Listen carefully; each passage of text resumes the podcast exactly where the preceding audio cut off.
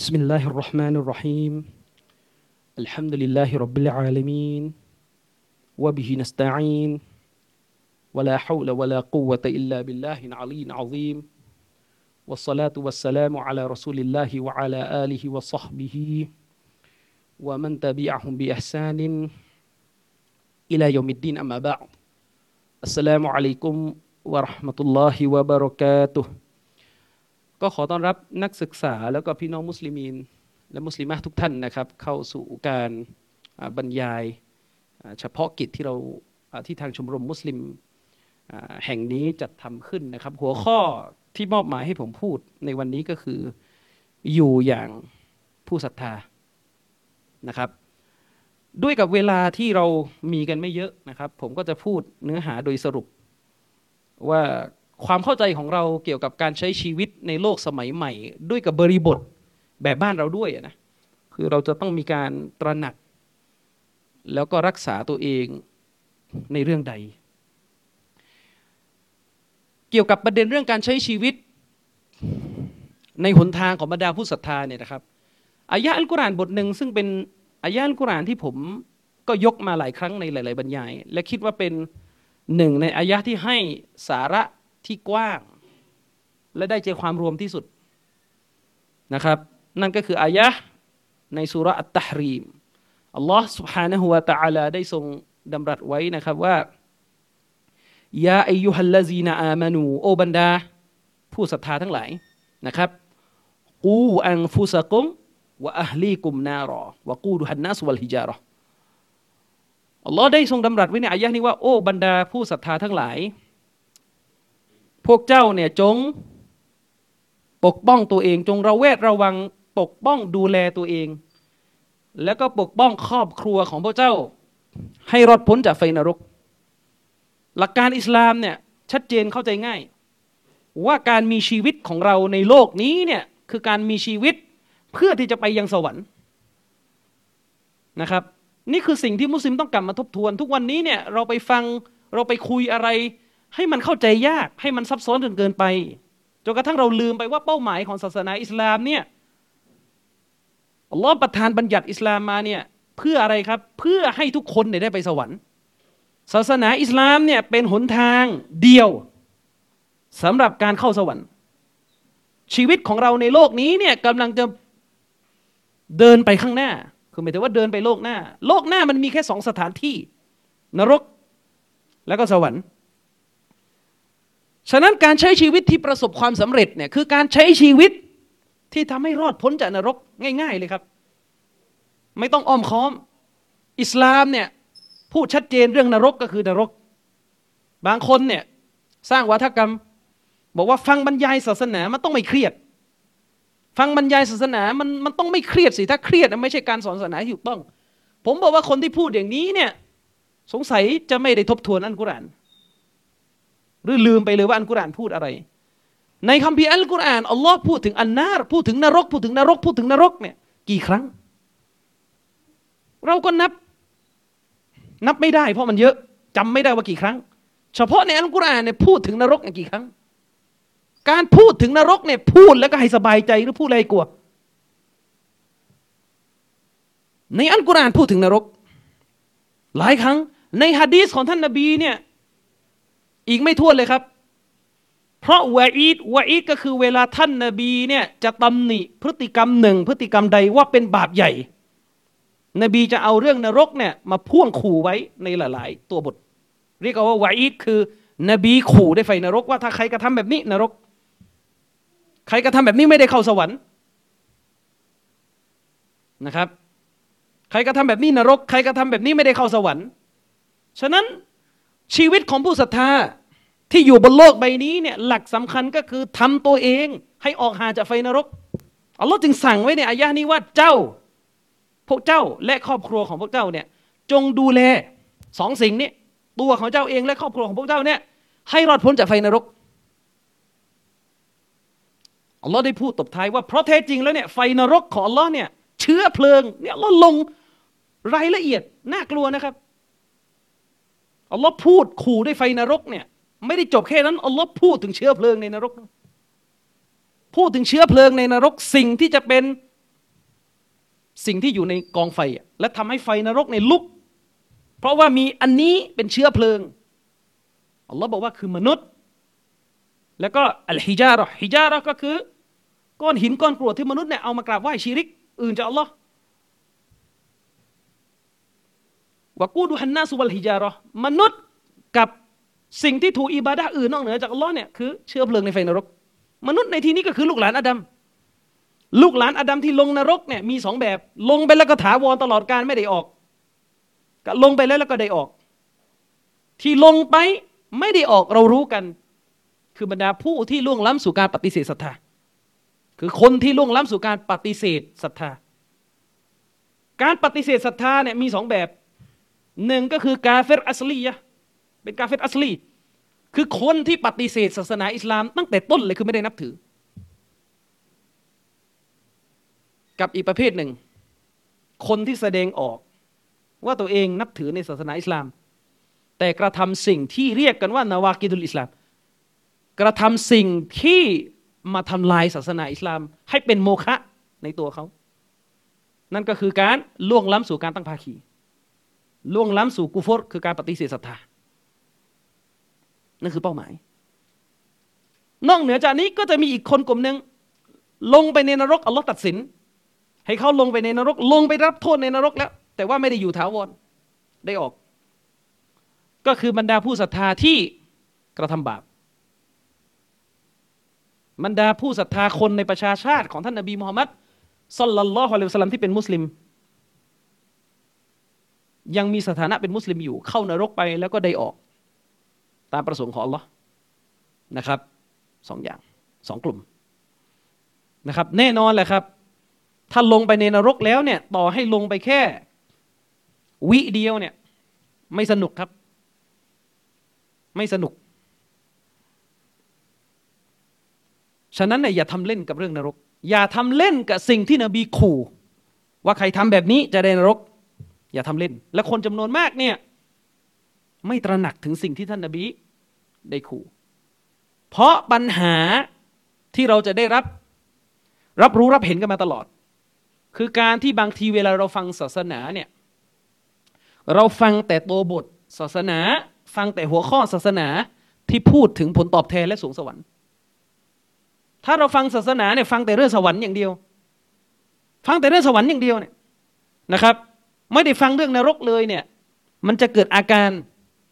ที่ในศัพท์เทคนิคเขาเรียกว่าจะมีอาการอิรยะ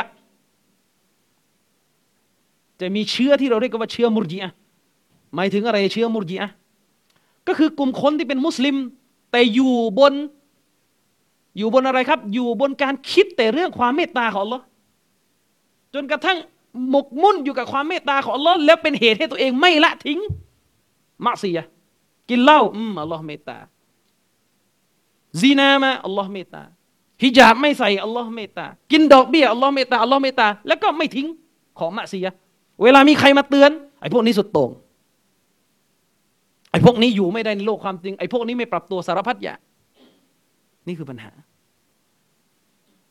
ฉะนั้นอัลลุสุนนะวัลจามะเนี่ยกลุ่มชนที่ปฏิบัติตามแนวทางของท่านนบีมูฮัมมัดสุลลัลสลัมเนี่ย คือกลุ่มคนที่จะอยู่กับตัวบทสองแบบ ตัวบทที่พูดถึงความเมตตาของอัลอสุภาานาตะละตัวบทที่เราจะต้องมีความหวังต่อลอมีความหวังในสวรรค์ของอัลอมีความหวังในความเมตตาของอัลอเราก็อยู่กับตัวบทเหล่านี้เราก็เรียน เราก็เชื่อมั่น และจะต้องอยู่กับตัวบทประเภทวะอิดตัวบทประเภทวะอิดก็คือตัวบทที่พูดถึงไฟนรก ตัวบทที่พูดถึงไฟนรก ไม่ใช่ว่าอยู่กับตัวบทที่พูดถึงผลบุญ แต่ตัวเองเนี่ยก่อเรื่องก่อราวที่มันตรงกับตัวบทที่นบีขู่ด้วยไฟนรก แล้วจะรอดเหรอครับอย่างนี้จะเป็นผู้ศรัทธายังไง จะเป็นผู้ศรัทธายังไง เช่นบางคน ฟังแต่ตัวบทที่นบีพูดถึง โสเพณีคนหนึ่งให้น้ำสุนัขหัดดิซีได้ยินกัน เรื่องลือมาตลอด ฮะดิษที่นบีบอกมีโสเภณีคนหนึ่งในอุมมะก่อน ให้น้ำสุนัขและสุดท้ายก็ได้รับการอภัยโทษแล้วก็ได้เข้าสวรรค์อยู่แต่กับตัวบทนี้อย่างเดียว แต่พฤติกรรมของตัวเองเนี่ยตรงกับตัวบทอีกหลายสิบตัวบทที่ท่านนบีขู่ด้วยไฟนรก ไม่สน อันนี้ถือว่าเป็นความน่ากลัวนะครับ ฟังฮะดิษแล้วเนี่ยยังตกอยู่ในหล่มของชัยตอน อันนี้น่ากลัว ตัลบิสอิบลิสเล่ของชัยตอน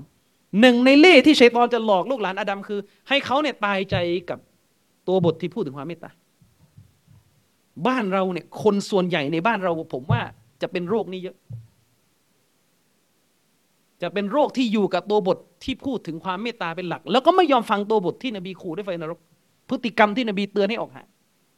เพราะคนบ้านเราเนี่ย ระหว่างความหย่อนยานกับความสุดโต่งคนบ้านเราจะไปทางไหน ปัญหาพื้นฐานของคนบ้านเราเนี่ย ระหว่างความหย่อนยานกับความสุดโต่งเนี่ยเขาจะเลือกทางไหนกัน ส่วนใหญ่จะมีปัญหาที่ความหย่อนยาน เราไม่ใช่สังคมแบบซาอุ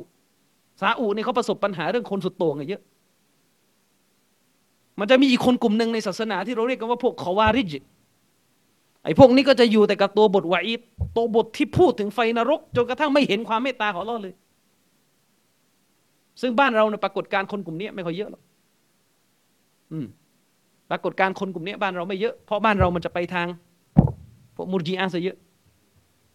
อืม เนื่องจากพื้นฐานของคนบ้านเราเนี่ย เป็นพื้นฐานของสังคมที่ไม่ได้อยู่บนความยิ่งครัด ตั้งแต่แรกแต่อัลลุสุนนะวัลเจามะเนี่ย จะอยู่บนรากฐานของการประมวลสองตัวบทสองสองลักษณะของตัวบทเนี่ยเข้าด้วยกัน ความเมตตาของเราเราก็เชื่อ เราเชื่อมั่น และการขู่ด้วยไฟนรกเนี่ยเราก็กลัว และก็ออกห่างนะครับ เมื่อคนคนหนึ่งล่วงล้ำไปสู่ความผิดบาปแล้ว ลักษณะของผู้ศรัทธาก็คือเขาจะต้องกลัวในบาปที่ตัวเองกระทาจะต้องนึกถึงตัวบทที่พูดถึงไฟนรก นึกถึงตัวบทที่พูดถึงไฟนรก เพื่อจะผลักดันให้ตัวเองเนี่ยโตบะอย่าง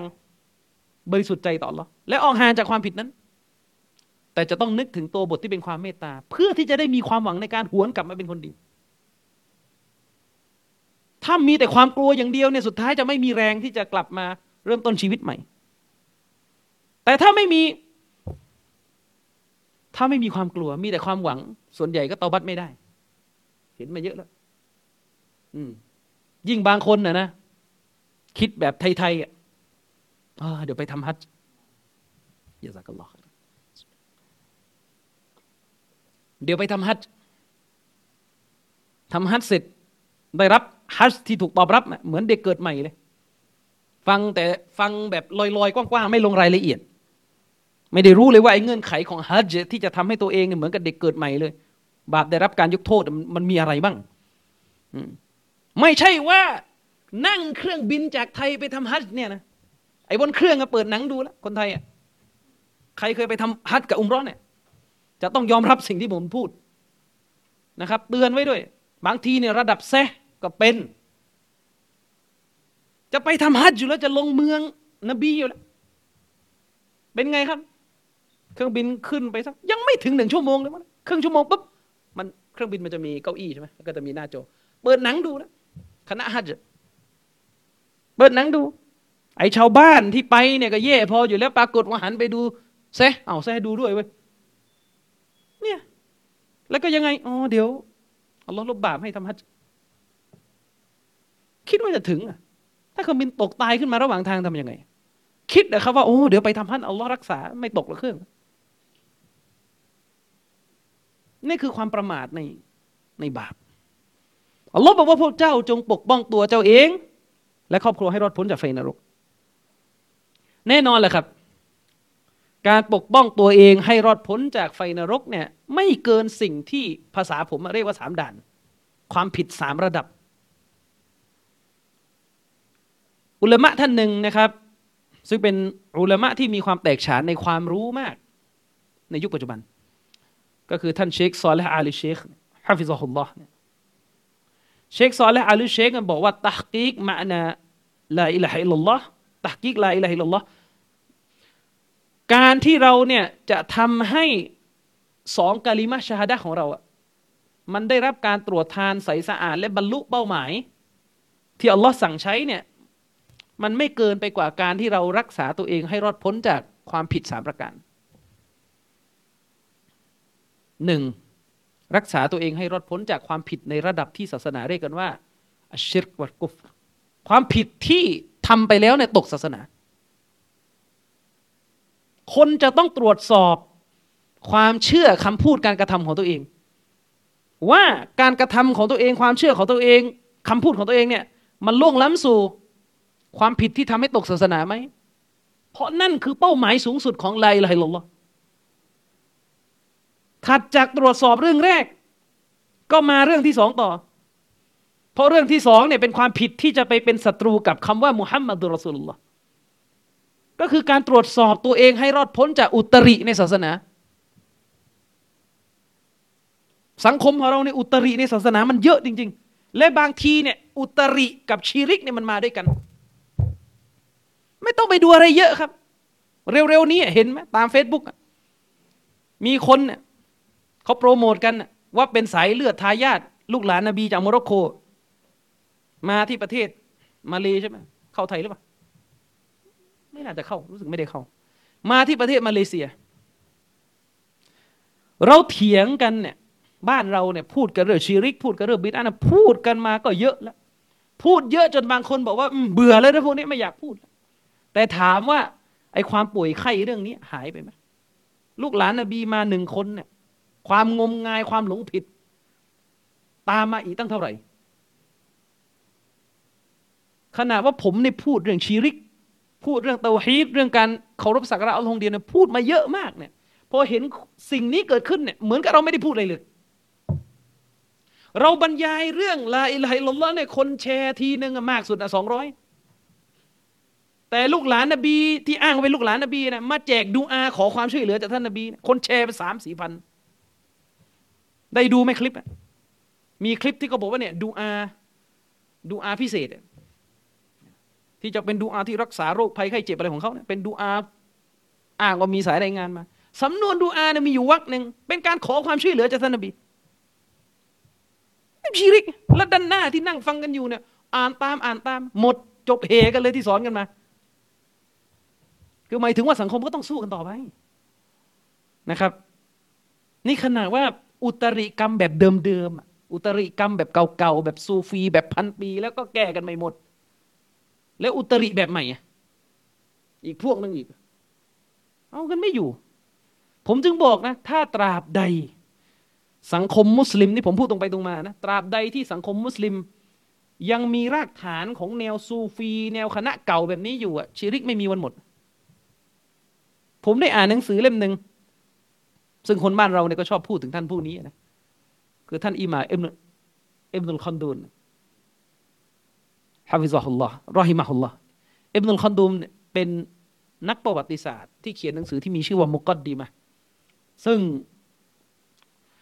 นักประวัติศาสตร์โลกเนี่ยยกย่องว่าหนังสือเล่มนี้เป็นหนังสือแนวสังคมศาสตร์เล่มแรก ๆ ของโลกใบนี้อิบนุลคอนดูนบอกว่าชนกลุ่มแรก ที่เอาไสยศาสตร์ เอาความงมงาย เอาชีริกไสยศาสตร์ เข้ามายังประชาชาติอิสลาม ฮุมซูฟีก็คือไอ้พวกซูฟีฉะนั้นชีริกมันจะไม่หมดตราบเท่าที่ลัทธิซูฟีแบบนอกข้อแบบนี้ยังอยู่ นี่คืออุตริ การปกป้องตัวเองให้รอดพ้นจากไฟนรกเนี่ย เรื่องที่สองคือปกป้องตัวเองให้รอดพ้นจากอุตริในเรื่องศาสนา และเรื่องที่สามคือการปกป้องตัวเองให้รอดพ้นจากมะเสีย การฝ่าฝืนอัลลอฮ์สุบฮานาวะตาลาทั้งบาปใหญ่และบาปเล็กโดยเฉพาะอย่างยิ่งคือบาปใหญ่ บาปเล็กเนี่ยเรายังทำอามันลบล้างได้ แต่บาปใหญ่เนี่ยต้องตอบ้าอย่างเดียวเมื่อทำไปแล้วทำอามันไปลบล้างบาปใหญ่เนี่ยลบไม่ออกตามทัศนะที่มีน้ำหนักสามอย่างโดยรวมๆสามอย่าง คือสิ่งที่เราต้องปกป้องตัวเองให้รอดพ้นจากไฟในรก นี่คืออิสลามไม่มีอะไรซับซ้อน สิ่งที่ยากคือการทำให้ได้นะครับ อันนี้คือสาระพื้นฐานที่นักศึกษาทุกคนจะต้องตระหนักนะครับ ทีนี้แน่นอนวันนี้เราตั้งหัวข้อกันว่าอยู่อย่างผู้ศรัทธา หัวข้อมันก็ชัดเจนว่าเราต้องการจะอยู่ในหลักการอิสลาม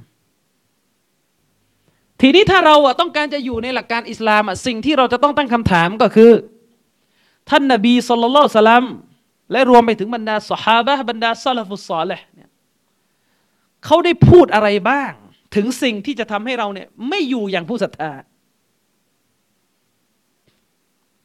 มันต้องมีสิ่งตรงข้ามเสมอ วิถีทางของผู้ศรัทธามีอะไรบ้าง ก็อย่างหนึ่งแล้วและวิธีทางที่มันไม่ใช่ทางของผู้ศรัทธาน่ะมีอะไรบ้าง มันก็ต้องรู้ ถ้าเราบอกว่าการละหมาดเป็นรากฐานของผู้ศรัทธา มันก็จะต้องคุยอีกว่า เออ แล้วมีอะไรที่ไม่ใช่รากฐานของผู้ศรัทธา ซึ่งแน่นอนแหละครับว่ามันเยอะ เราคงจะเอามาลงทุกอย่างได้ไม่หมด แต่ผมจะพูดบางเรื่องที่คิดว่ามันเกี่ยวข้องกับชีวิตของการเป็นนักศึกษาในรั้วมหาวิทยาลัย และคิดว่าเป็นหนึ่งในปัญหาที่ผมเจอคนมาไม่น้อยแล้วเวลาเสียคนก็มักจะเสียเพราะเรื่องแบบนี้แหละ เรื่องแรกเลย ท่านนบีสุลต่านสลัมเนี่ยได้พูดถึงอันตรายของการคบเพื่อนไม่เลือก ชีวิตของผู้ศรัทธาเนี่ยเรื่องนี้เรื่องใหญ่ โดยเฉพาะอย่างยิ่งคนที่ใช้ชีวิตอยู่ในรั้วมหาวิทยาลัย เราอยู่กับคนที่เป็นภัยต่ออีมานของเรา นี่คือความจริงที่ต้องยอมรับ สังคมมหาวิทยาลัยเนี่ยไม่ใช่สังคมที่ปลอดภัยต่ออีมาน นี่ต้องยอมรับนี่คือความจริง มีสิ่งที่เป็นปัญหาต่ออีมาน หลายข้อ ยิ่งนานวันเข้า มีเรื่อง กระแสเสรีมากขึ้นมากขึ้นมากขึ้น ความไม่ปลอดภัยต่ออีมาน ก็จะยิ่งมากขึ้น สมัยก่อนสักสิบปีที่แล้วสิบห้าปีที่แล้ว ชมรมมุสลิมเวลาทำงาน ฟื้นฟูอีมานคน ปกป้องอีมานคนเขาก็จะมีปัญหาที่ต้องประสบแบบบริบทเมื่อสิบห้าปีก่อน แต่เดี๋ยวนี้มันไม่ใช่ มหาวิทยาลัยบางแห่งที่ผมเคยไปบรรยายเนี่ย ห้องน้ำนี่ไม่แยกเพศแล้วตอนนี้ อืม ห้องน้ำไม่แยกเพศแล้วในตึกตึกนึงเนี่ย มีห้องน้ำสามแบบ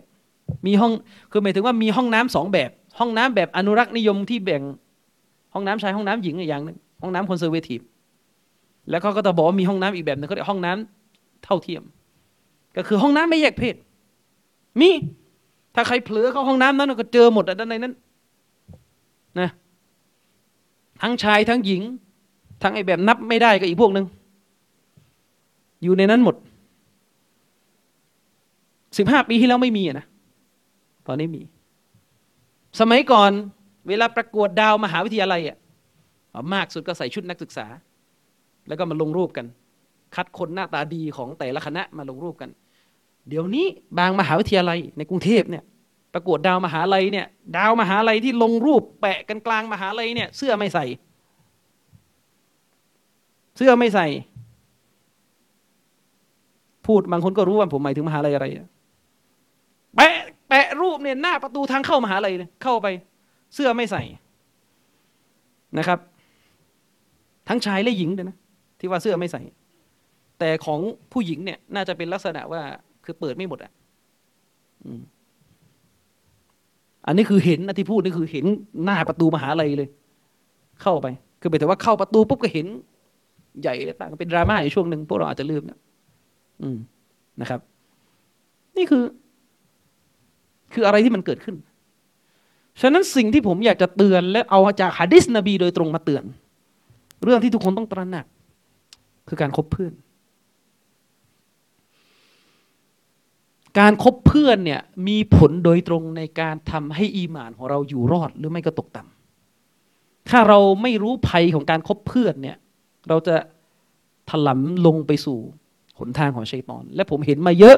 คนที่เสียคนเพราะคบเพื่อน ในอิสลามเราเนี่ยนะครับ เรื่องนี้เรื่องใหญ่ และผมเตือนไว้เลยนะ ไม่ถือว่าท่านเป็นคนที่มีบุคลิกภาพแบบอิสลาม ไม่ถือว่าท่านเป็นคนที่มีมีอัคลักที่ดีหรอกครับ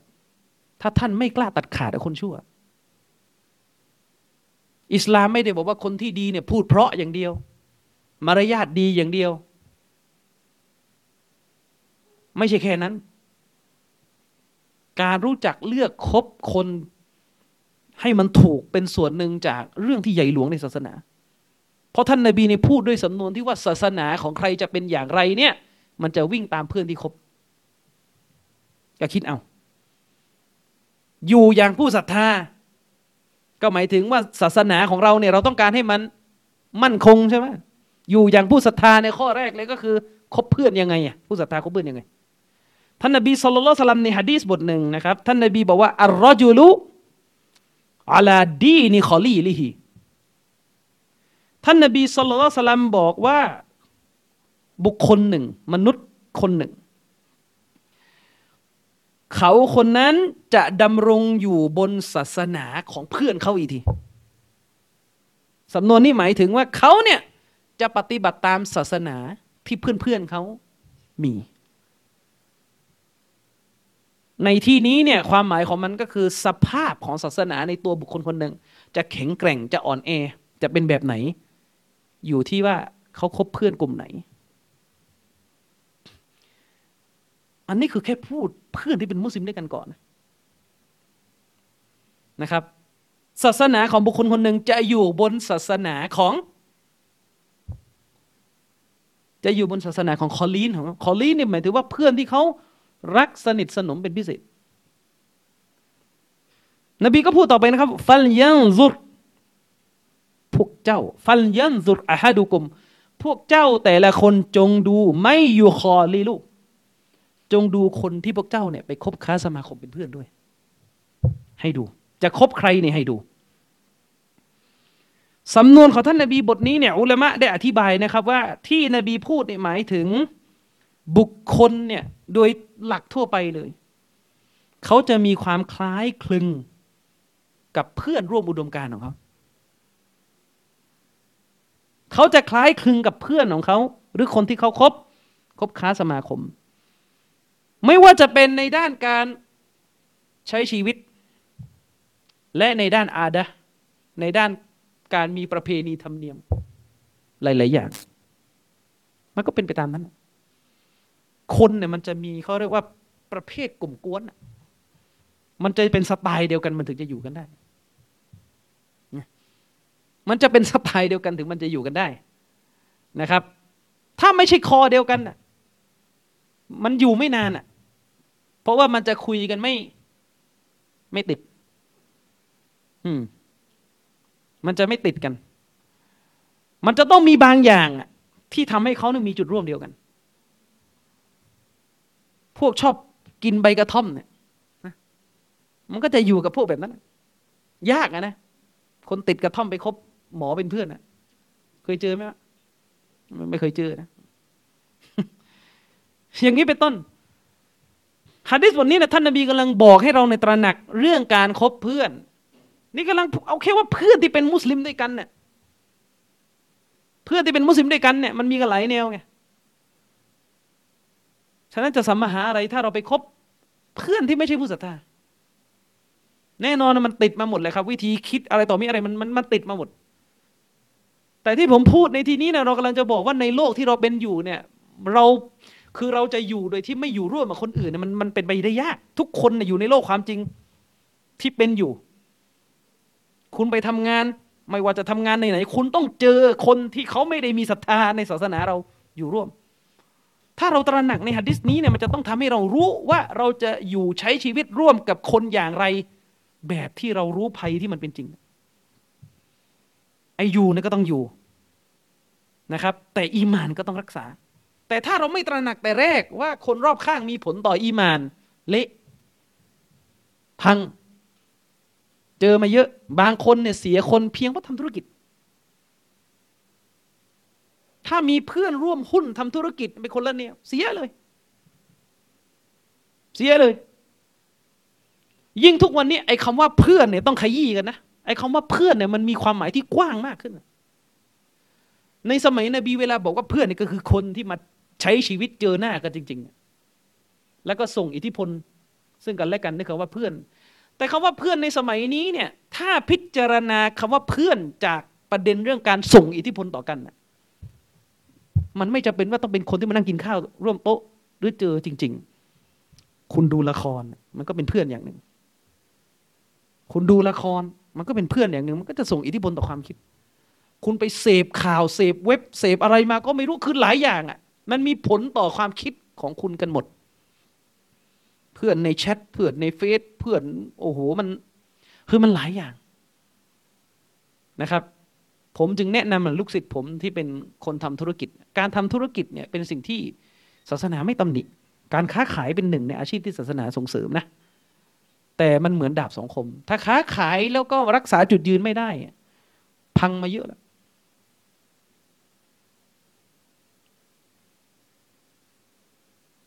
เพราะว่าเมื่อใดก็ตามแต่ที่ท่านที่ท่านนะทำธุรกิจ ความเป็นกลางในการมองปัญหาจะหายไป เพราะ มันผูกผันอยู่กับเงินที่คาดหวัง นี่คือความจริง นี่คือความจริงของสิ่งแวดล้อม คนทำธุรกิจ หรือคนไม่ทำธุรกิจก็ได้ เป็นลูกจ้างเป็นพนักงานในระบบอะไรก็ตามแต่ เพื่อนร่วมงานเจ้านายมีผลต่อชีวิตหมดทำงานบริษัท มุสลิมในนี้เตือนนักศึกษาเลยนะครับ หลายคนเนี่ยผู้ใหญ่รุ่นผม ถ้าเรียกว่าผู้ใหญ่นะนี่ก็แก่แล้ว คนรุ่นผมเนี่ยหลายคนครับ สมัยเป็นนักศึกษาเนี่ยหลายคนนะนะไม่ใช่ทุกคน สมัยเป็นนักศึกษานะแข็งมาก แข็งมาก ใช่ไหมคอลิฟยุคนั้นนะพี่น้องอิรัก โดนอเมริกา บุกถล่มร้องไห้ เดี๋ยวนี้กลายเป็นลิเบอรัลแล้วจากคนที่อยู่ในยุคที่ครั้งหนึ่งเคยสนับสนุนอุซามะบินลาดินนะสมัยเป็นนักศึกษา ตอนนี้สนับสนุน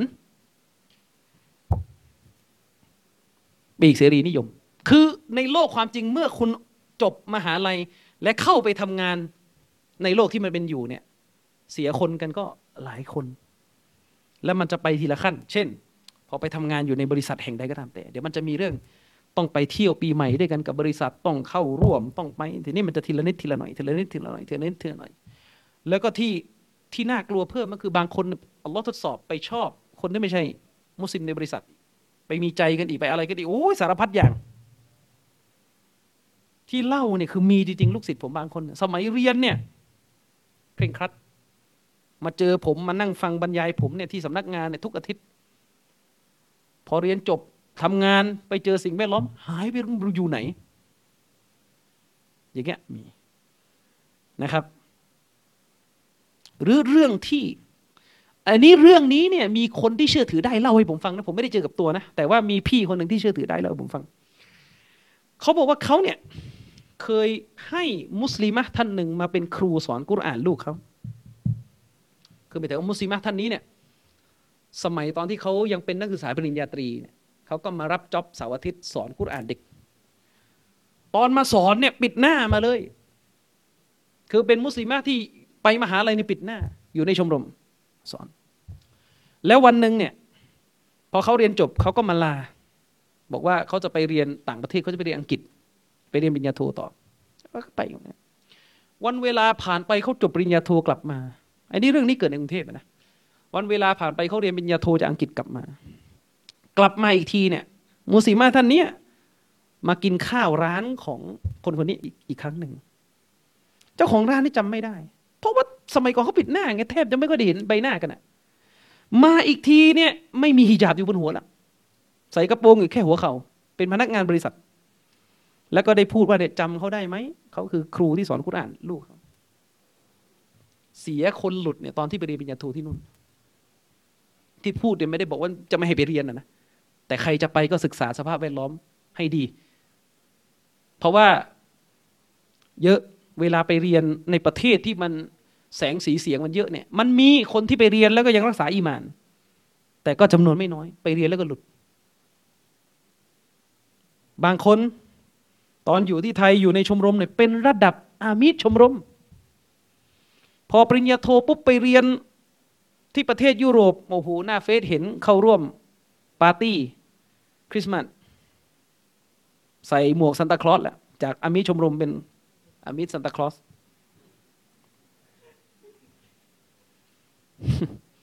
อันนี้เรื่องจริง มีผลหมดเลย และจำไว้นะครับว่าความเคร่งครัด ความยืนหยัดในศาสนาเนี่ยอัลลอฮ์ไม่ได้สั่งให้ท่านยืนหยัดตอนเป็นนักศึกษามหาลัยนะ ยืนหยัดยันลงกูโบ และที่เห็นมาเยอะว่าจะเสียคนเนี่ยไอตอนแก่ๆเนี่ยเวลาการเมืองในชีวิตมันเยอะ เห็นมาเยอะ นักเคลื่อนไหวเพื่อศาสนาสมัยเป็น เป็นนักศึกษาเนี่ยเราร้อนกันหมด พอแก่ไปสักสี่ห้าสิบนี่ หลุดกันหมดแล้ว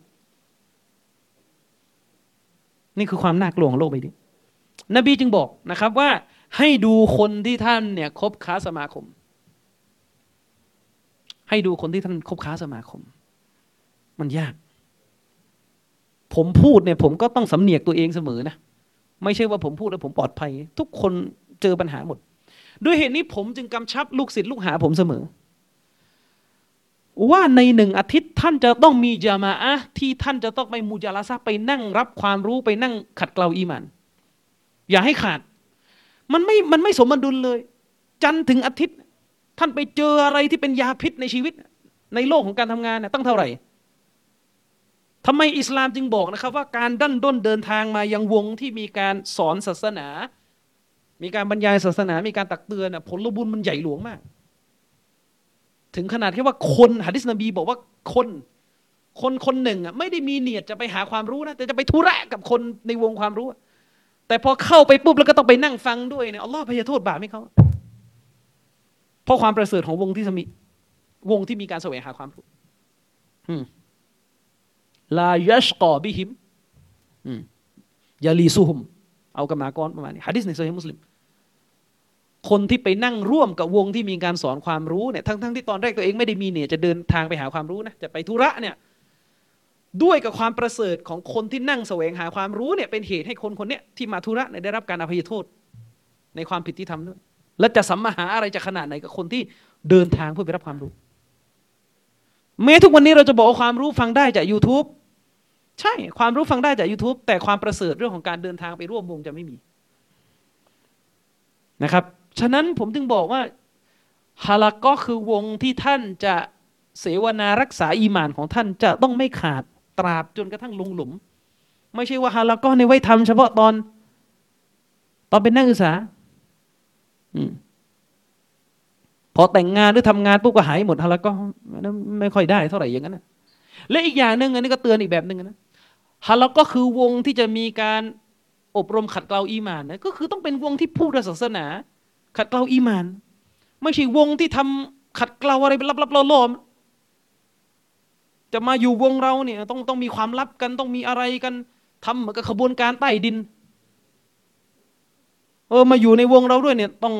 ต้องมอบสัตยาบันกับผู้นำพักอะไรทำงานอะไรกัน จะทำอะไรอะทำแบบนั้นจะทำอะไร ที่ผมพูดเนี่ยใครรู้ก็รู้ว่าผมหมายถึงใครอะฮะจะทำงานศาสนาอะไรแบบนั้นจะทำอะไร มีแผนการใหญ่นะแผนการอะไรอะ แผนการอะไร แค่เปลี่ยนอบตในหนึ่งตำบลให้มีแต่คนที่มีอีมานเข้าไปนั่งบริหารยังทำไม่ได้เลยจะไปทำอะไร ใหญ่กว่านั้น ให้มันอยู่กับโลกความจริงด้วย อะไรที่มันทำไม่ได้เกินตัวไม่ต้องไปสรรหาทำทำในสิ่งที่มันขัดเกลาอีมานเรา เพียงแต่ว่าอยากจะเตือนนักศึกษานะการทำฮัลลักก้อนมีสิ่งหนึ่งที่ต้องระวัง ต้องระวังการออกความเห็นในเรื่องศาสนาเอาเอง เพราะวงฮาลักก้อนนี่ก็มีปัญหาเรื่องนี้เหมือนกัน หลายที่วงฮาลักก้อนเนี่ยนักศึกษามารวมตัวกันเปิดกุรอานอ่าน ทีนี้สิ่งที่จะเป็นปัญหาตามมาคือการใส่ความเห็นเข้าไป สมัยก่อนเนี่ยตามชมรมมุสลิมมีกระบวนการทำฮาลักก้อที่มันไม่ถูกอะ่ะ มันนั่งล้อมวงกัน แล้วก็เปิดกุรอานไปไทยแล้วก็ถาม คิดยังไงอะยะนี่ ไอ้นี่ก็ใส่แบบนี้แบบนั้นแบบนี้ ไปไหนตอนไหนหมด เพราะแสดงความเห็นต่ออัลกุรอานโดยปราศจากความรู้ อันนี้อันตรายนะครับ อันตรายฮะดิษนี้สาระโดยสรุปก็คือให้เราทุกคนตระหนักถึงสภาพของเพื่อนที่เราคบค้า เพราะมันจะส่งอิทธิพลต่อการใช้ชีวิตและระบบคิดในหัวสมองของเรา และจำไว้ว่าคำว่าเพื่อนที่ต้องระวังเนี่ยมันมันมีความหมายกว้างกว่าเพื่อนที่เรามานั่งกินข้าวอย่างเดียว อันนี้บทที่หนึ่งอีกบทหนึ่งที่อุลามะมักจะยกมาควบคู่กันเป็นฮะดีสที่ถูกรายงานโดยท่านอิหม่ามอบีดาวุดเป็นฮะดีสซอฮีนะครับ ท่านนบีสุลต่านได้ระบุไว้นะครับว่าลาตุซอฮิบอิลลามุมินันท่านนบีบอกว่าพวกเจ้าเนี่ยจงอย่าไป สมาคมคบค้ากับใครโดยเด็ดขาด เว้นแต่คนนั้นต้องเป็นผู้ศรัทธาหะดิษนี้ชัดนะ อย่าไปคบค้าสมาคมกับใคร เว้นแต่คนนั้นจะต้องเป็นผู้ศรัทธาในในที่นี้หมายถึงอะไร หมายถึงว่าอย่าเอาใครมาเป็นเพื่อนสนิท เป็นเพื่อนรัก เป็นเพื่อนที่เป็นแก๊งกวนเดียวกัน คอเดียวกัน อิลละมินัลมุมินิน เว้นแต่คนคนนั้นจะเป็นส่วนหนึ่งจากบรรดาคนที่มีศรัทธาคำว่ามุมินในศัพท์ของศาสนาเนี่ยไม่ได้หมายถึงแค่คนที่เชื่อว่าเราเป็นเจ้า แต่ไม่ถึงคนที่มีลักษณะภายนอกภาพรวมดูแล้วเนี่ยเป็นคนที่ไม่ฝ่าฝืนอัลลอฮ์ถ้าพูดกันตามนิยามของมุมินเนี่ยถ้าสูบบุหรี่ก็คบไม่ได้แล้ว เพราะคนที่ดูดบุหรี่นี่ไม่ใช่มุมิน ถ้าเป็นประเภทฟังเพลงเปิดเผย หน้าเฟซแชร์ บอลแชร์วง แชร์ติ่งเกาหลีอะไรก็ไม่รู้นะอันนั้นไม่ใช่มุมิน อืมหมายถึงไม่ใช่มุมินในนิยามของผู้ที่มีอีหมานมั่นคง เป็นแค่มุสลิม คนที่นับถือในศาสนาอิสลาม แต่ไม่ปลอดภัย ฉะนั้นสำนวนนี้ของฮัดดิษจึงเป็นที่ชัดเจนว่าให้ครบกับคนที่ไม่ใช่มุจาฮิรมุจาฮิรคือคนที่ทำบาปเปิดเผย ให้ชาวบ้านชาวช่องเขาเห็นนะ คือคุณจะต้องคบกับบุคคลที่คุณดูภายนอกแล้วนะคุณไม่เห็น ไม่เห็นการฝ่าฝืนอัลลอฮ์จากตัวของเขา อาจจะเห็นบาปเล็กหลุดบ้าง ระยะระยะแล้วก็เตือนแล้วก็ฟัง ไม่ใช่ว่าไปคบค้ากับคนที่ทำบาปเปิดเผย เพราะว่าในหลักการอิสลามเนี่ยคนที่ทำบาปเปิดเผยเนี่ยอันนี้ศาสนาไม่คบให้บอยคอรดหลักการพื้นฐานนะให้บอยคอรดส่วนว่าจะบอยคอรดตอนไหนเหมาะกับสถานการณ์หรือไม่เนี่ยเดี๋ยวอีกเรื่องหนึ่งอันนี้คือมาตรฐานอิสลามจริง พอพูดอย่างนี้บางคนบอกอัลลอฮ์แล้วนี่จะเหลือเพื่อนกี่คน ก็ไม่รู้กันนบีสั่งอย่างนี้ ผมก็ไม่รู้จะบอกไงเหมือนกันนึกออกไหมครับ สมัยซาลฟเนี่ยซาลฟบางคนบอกว่าสัจธรรมเนี่ยไม่ได้เหลือเพื่อนให้ฉันคบไว้เยอะสักเท่าไหร่เลยในขณะสมัยซาลฟนะพูดอย่างนั้นนะในสมัยนี้มันแน่นอน แต่มันไม่ได้หมายความว่าเราไม่มีความหวังนะผมพูดอยู่เสมอ คุณต้องนึกถึงหัวใจของมุสลิมใหม่ มุสลิมเดิมเนี่ยไม่รู้เป็นอะไรสักทีอ่อนแอเหลือเกิน กับไอ้แค่จะให้ตัดขาดเพื่อนไม่ดีเพื่อนเลวออกจากชีวิตนี้จะมาทำไม่ค่อยได้ คุณต้องนึกถึงหัวใจของคนที่เป็นมุสลิมใหม่ มุสลิมใหม่บางคน เป็นผู้หญิงด้วยนะรับอิสลามเนี่ย โอ้โห สารพัดอย่างปัญหาที่บ้าน ญาติพี่น้องอะไรต่อมีอะไรบางคนเนี่ยรับอิสลามเนี่ยมาจากพื้นที่ที่ไม่มีอิสลามเลยในจังหวัดนั้นนะบททดสอบเขามากกว่าเรา บททดสอบเขามากกว่าเรา แต่บางคน เรียนศาสนามันก็จะหัวแตกแล้วเนี่ย เรียนศาสนามันจะหัวแตกแล้ว แต่จุดยืนในการเลือกคบคนเนี่ย ไม่ได้ครึ่งหนึ่งของมุสลิมะที่เป็นมุสลิมใหม่ ผมถามหน่อย เป็นคุณจะทำได้ไหมผู้หญิงคนหนึ่งมีสามีอยู่แล้ว แล้วมารับอิสลาม สามีไม่รับตามผู้กรมศาสนาเป็นยังไง ผู้กรมศาสนาเป็นยังไง เมื่อเกิดวินาทีที่กล่าวชาดาขึ้น เกิดอะไรขึ้นครับ ขาดกับสามีครับ ก็ต้องทำขนาดนั้น ขาดก็คือขาดถ้าสามีไม่มา ไม่รับอิสลามก็จบก็แยกย้ายกันไป ลูกอีกอะไรอีก อืมลูกอีกอะไรอีก ใช่ไหมล่ะ นั่นเขาต้องขนาดนั้นนะไอเราเนี่ยอัลลอฮ์ยังไม่ได้ทดสอบขนาดนั้นนะให้เข้าใจด้วยให้ดูมุสลิมใหม่ เป็นตัวอย่างและเตือนสติตัวเอง ว่าพวกเขาเนี่ยเจอปัญหาขนาดไหน มีอยู่เหตุการณ์หนึ่งผมกับอาจารย์ชริฟเนี่ยเคย เคยนั่งถกกันปัญหาเนี่ยเคสหนึ่งที่เราเคยเจอมา มุสลิมาคนหนึ่งรับอิสลาม สาเหตุมาจากบิดาของเขาเนี่ยไปเป็นทหารในอัฟกานิสถานนี่อยู่เรื่องนี้ในเมืองไทย บิดาของเขาเนี่ยเป็นทหารไทยที่ถูกส่งไปในอัฟกานิสถานไปไปเป็นทหารไทยฝ่าย ฝ่ายเรื่อง ไม่ใช่ไปรบนะ แต่เป็นฝ่ายแบบเขาเรียกไปช่วยเหลือด้านมนุษยธรรม ในยุคที่อเมริกาบุกอัฟกันทีนี้พ่อเขาไปอยู่ที่อัฟกันพ่อเขาก็ส่งรูปกลับมาสมัยนั้นรูปที่ถ่ายกับคณะทหารแล้วก็มันติดรูปผู้หญิงปิดหน้าอยู่ด้านหลังอัลลอฮฺตะกดีนในรูปที่พ่อถ่ายส่งมาเนี่ยมีรูป ผู้หญิงปิดหน้าอยู่ด้านหลังพ่อก็ส่งรูปมาลูกก็ดูเอ้นี่มันรูปอะไรไข่มันทำไมปิดหน้าเลยแต่สองตา เป็นจุดเริ่มต้นให้เขาศึกษาอิสลาม แล้วคุณรู้ไหมครับ แม่เขานี่เป็นร่างทรง ไม่ใช่คนทั่วไปอย่างนี้แม่นี่เป็นร่างทรง พ่อเป็นทหารไปรบที่อัฟกัน แม่เป็นร่างทรง รับอิสลามเนี่ย โอ้โห แม่รู้เนี่ยโกรธมาก แม่กับพ่อเนี่ยโกรธมากเรื่องเนี้ยอาจารย์ชริปเคยเล่าผมเพราะว่าแกรับผิดชอบปัญหานี้โดยตรงตอนนะรับอิสลาม พ่อกับแม่โกรธมาก จับลูกขังในห้องทุบตี ให้ออกจากอิสลาม ลูกก็ไม่ออกจำได้ตอนนั้นอาจารย์ชริปเล่าผมแม่เขาที่เป็นร่างทรงโทรมาขู่อาจารย์ชริปเพราะว่าลูกเขารับอิสลามพอไปไปดูคลิปอาจารย์ชริปบอกว่าคุณต้องสอนให้ลูกฉันนะออกจากอิสลามแล้วกลับมาเป็นศาสนาเดิม แล้วขู่ด้วยนะว่า ถ้าไม่ทำเนี่ยจะเสกหนังควายอะไรศิยศาสตร์นะเข้าท้องอาจารย์ชริปขู่เลยอืมเห็นไหม เนี่ยเคสขนาดนี้ หรือเมื่อปีที่แล้วอาจารย์ชรีฟบอกผมอัลลอฮฺอักบัรคือคือไอ้นี่ชี้แจงนิดนึงแต่ก่อนนะผมกับอาจารย์ชรีฟจะออกบรรยายคู่กันบ่อย แต่ช่วงหลังเนี่ยด้วยกับหลายๆอย่างอาจารย์ชรีฟเนี่ยทำงานเบื้องหลังแทนแล้วตอนนี้คือหมายถึงว่าเราเนี่ยทีมงานของเราเนี่ย ดึงคนมารับอิสลามเนี่ยมันเยอะ ผมเนี่ยทำหน้าที่ได้แค่บรรยาย ผมไม่มีเวลาจะดูแลมุสลิมใหม่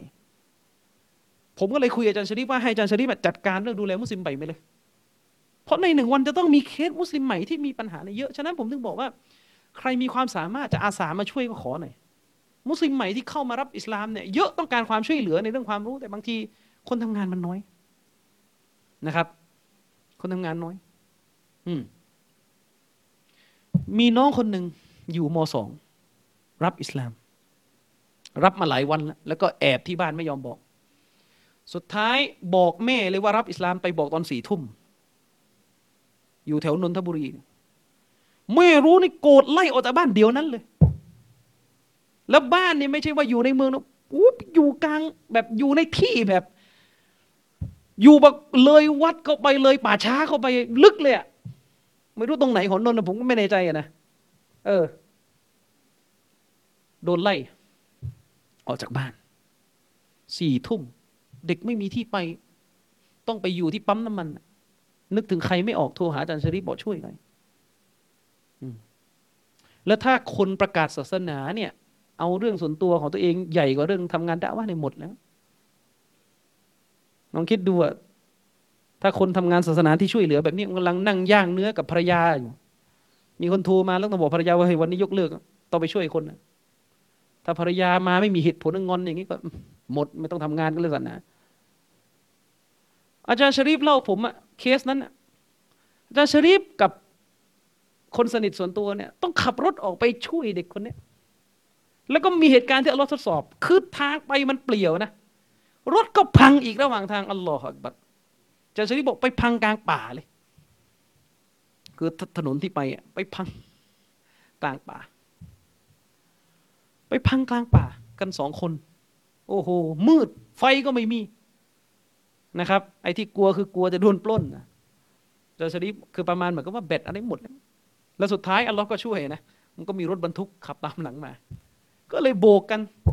ขอช่วยเนี่ยดีนะคนขับรถบรรทุกเนี่ยคือเห็นใจกันรู้กันก็เลยลงมาแล้วก็คล้ายๆเหมือนชาร์จแบตรถก็ติดก็ไปต่อได้ แต่ก็ใช้เวลา และนี่อีกหลายเคสที่เรายังไม่รู้ปัญหานะครับ ผมเล่าเรื่องนี้มาเนี่ยให้เป็นบทเรียนว่าพวกเรายังมีอะไรที่ต้องยืนหยัดมากกว่านี้นี่เด็ก สองโดนไล่ออกจากบ้านนะอืม ถ้าไม่ยืนหยัดจริงเนี่ยทิ้งอิสลามไปแล้ว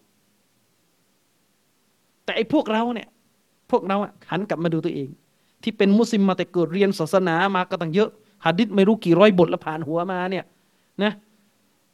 แค่ให้พูดความจริงกับคนในชุมชนเนี่ย ถ้าพูดไปแล้วแล้วก็อีมามเพื่อนบ้านจะเกลียดในกล้าหรือเปล่า กล้าไหมอืมนี่จะพูดจะเตือนอะไรคนเขาทาผิด ปิดเผยสาธารณะจะเตือนยังไม่กล้ากลัวอัลลอฮฺบัดนี่แหละคือสภาพของมุสลิม ท่านนบีได้บอกนะครับว่า อย่าได้เอาใครมาเป็นเพื่อน คบค้าสมาคมที่เป็นเพื่อนสนิทเนี่ยอิลลามุมินันเว้นแต่คนคนนั้นจะต้องเป็นผู้ศรัทธาวลายะวลายะกุลตออามักอิลละตะกียุนนบีก็พูดต่อ นบีบอกว่าและ จะต้องไม่มีใครได้กินอาหารของท่าน เว้นแต่ผู้ที่มีความยำเกรงต่อ Allah สำนวนนี้หมายถึงอะไรหมายถึงว่า จะต้องไม่มีใครที่เป็นเพื่อนของท่าน ในลักษณะว่าท่านเนี่ยสมาคมกับเขาชวนกินข้าวชวนไปไหน ไปกินข้าวด้วยกันอะคนที่เป็นเพื่อนร่วมกลุ่มกันอะเขาจะนัดกันไปกินข้าวไปสังสรรค์ไม่ไม่ไม่ใช่เป็นเรื่องของการไปบริจาคข้าวคนไม่มีกินนะคนละประเด็นนะไอ้ที่พูดอยู่คือ การที่เราเนี่ยมีกลุ่มเพื่อนที่ไปเที่ยวกินด้วยกันนบีบอกว่า อย่าให้ใครได้กินอาหารท่านในสภาพนี้ นอกจากตอกี้ยุน คนที่มีความกลัวต่อลอสพานอวตาละฉะนั้นสังเกตได้ครับ กินข้าวกับใครเป็นประจำดูดีๆ อีมานของคนนั้นจะเป็นไปตามคนที่เดินไปนั่งกินข้าว สมาคมด้วย มีไหม ถ้าคุณเป็นคนที่ยำเกรงอัลลอฮ์อยู่ดีๆ จะไปชวนคนกินใบกระท่อมไปนั่งย่างเนื้อกันนะมันไม่ใช่ไงไม่ใช่วิสัย ฉะนั้นคนที่คุณกินข้าวด้วยย่างเนื้อกินช้าด้วยกินโรตีด้วยแล้วก็ตามแต่เนี่ย มันจะสะท้อนอีมานในตัวคุณฮะที่สองบทในตระหนักนี่ชีวิตของผู้ศรัทธาแค่เรื่องนี้เอาให้เอาให้รอด เอาให้รอด เอาให้รอดตราบจนลงกูโบนะ ย้ำอีกรอบว่าไม่ใช่แค่ตอนเป็นนักศึกษาอย่างเดียว แล้วพอ จบปุ๊บไปทำงานในโลกความจริงปุ๊บเละหมด ไอ้ที่น่ากลัวเลยนะ ชีวิตหลังเรียนจบและอยู่ในวัยทำงานเนี่ยน่ากลัว เพราะอีมานมันจะหมดพลังช่วงนี้เยอะ เห็นมาเยอะเลย อีมานจะหมดพลังช่วงนี้เยอะ เพราะว่าเวลาเราแก่ขึ้นเนี่ย การคำนึงถึงผลประโยชน์ คุณจำไว้อย่างหนึ่งนะ ตอนคุณไม่มีภาระ ไม่มีเมียไม่มีลูก วิธีคิดคุณจะแบบนึงแต่เมื่อคุณมีลูก มีคนที่ต้องรับผิดชอบ ไอ้มาตรฐานที่เคยเข้มงวดจะโอนอ่อนลง เพื่อความอยู่รอดของครอบครัว อืม มุสลิมีบางคน สมัยเรียนมหาลัยต่อสู้เพื่อให้ได้ไว้เคราในมหาลัย พอเรียนจบปุ๊บ ไปทำงานอยู่ในระบบราชการ ต้องตัดเคราก็ยอม แน่นอนเลยครับ อิสลามเราถือว่าการงานเนี่ยอัลลอฮ์ตัดสินกันที่บรรปลายเริ่มตอนแรก เริ่มตอนแรกจะแรงแค่ไหน อย่าเพิ่ง อย่าเพิ่งดีใจ อย่าเพิ่งรับรอง อย่าเพิ่งสรรเสริญคนให้ดูกันตอนจบนะครับฮะดีษสองบท เตือนเรื่องการคบเพื่อนฮะดีษอีกบทหนึ่งนะครับฮะดีษอีกบทหนึ่งมีเนื้อหาที่มาในทิศทางคล้ายกัน แต่ฮะดีษบทนี้เนี่ยมันมีสองประเด็นในฮะดีษที่จะยกต่อไปนี้ เรื่องของการอยู่ร่วมสังคมกับคนไม่ดี แล้วก็เรื่องของการตั้งเจตนา มีฮะดีษบทหนึ่งนะครับที่ถูกรายงานโดยท่าน อิหม่ามบุคอรีและมุสลิม ท่านหญิงอาอิชะรอบิยัลลอฮุอันฮูเนี่ยได้เล่าให้ฟังนะครับ ได้เล่าถึงเหตุการณ์หนึ่งให้ฟัง ว่าท่านรอสูลุลลอฮิสัลลัลลอฮุสลัมเนี่ยได้พูดถึงสิ่งที่จะเกิดขึ้นนะครับ ในยุคสุดท้าย ท่านนบีบอกว่ายักซูเจชุลกะบะท่านนบีบอกว่าในวันหนึ่ง จะเกิดกองทัพหนึ่งที่จะมาบุกรุกทำลายอัลกะบะจะเกิดกองทัพหนึ่งที่จะเข้ามาบุกรุกทำลายอัลกะบะฟาอิซากานูบิบัยดาอะมินัลอาร์ดียุกซฟุบิอาวลิฮิมวะอาคิริฮิมจนกระทั่งเมื่อตอนที่กองทัพเนี่ยเดินทางมาจนถึงเส้นทางระหว่างมักกะกับมดีนะ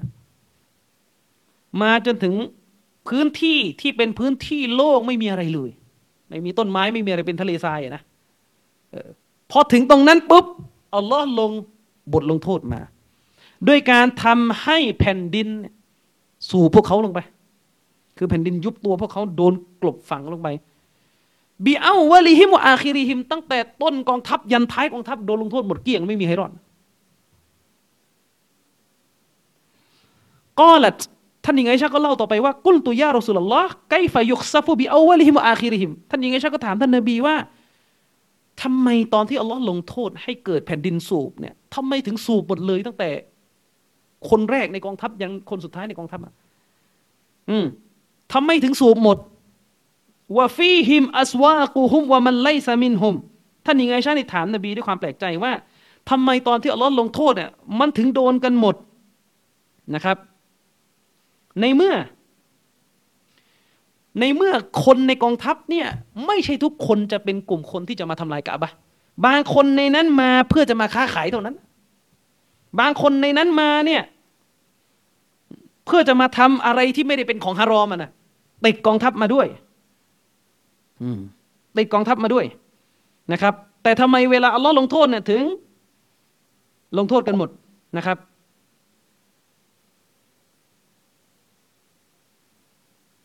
ทำไมนะครับ หมายความว่ากองทัพเนี่ยที่จะมาทำลายกะบะมันมีคนส่วนหนึ่งเท่านั้นที่มีแผนการที่เข้าร่วมบนเจตนาที่ต้องการทำลายกะบะ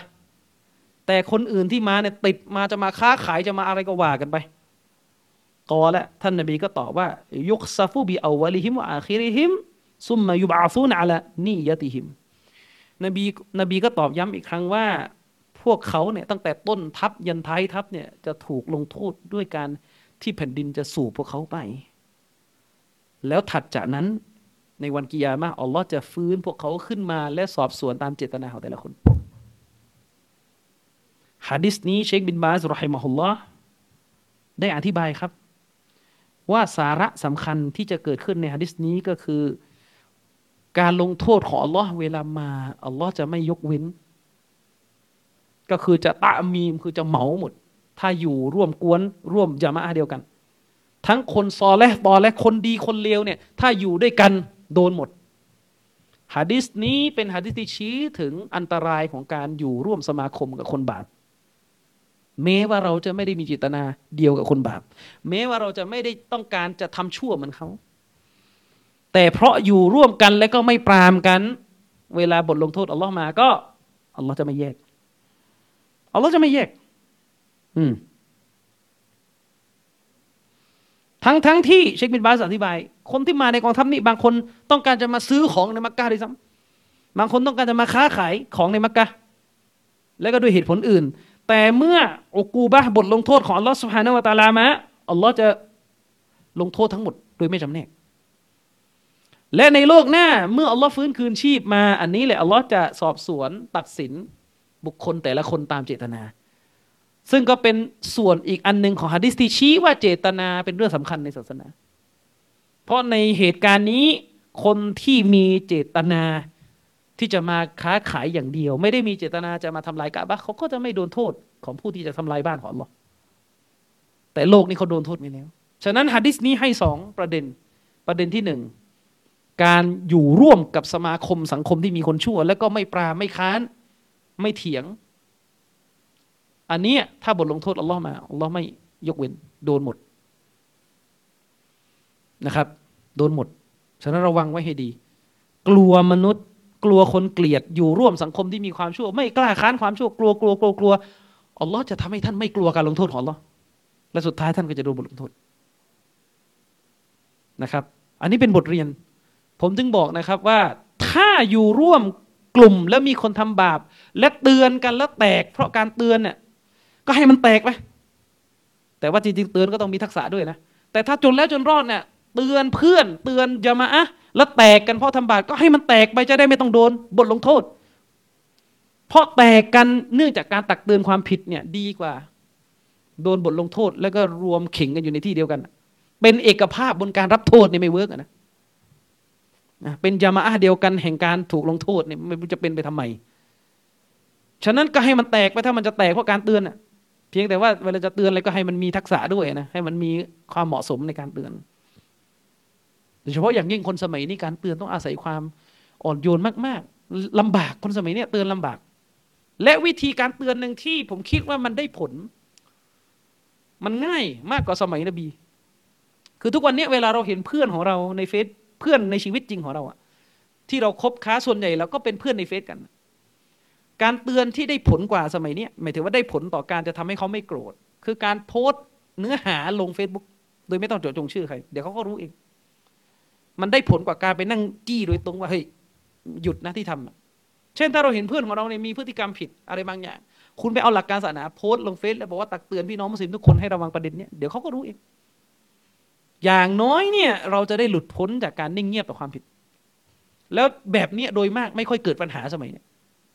เนื่องจากว่าบางคนเน่ะเวลาเตือนไปแล้วเนี่ย ก็จะอารวาส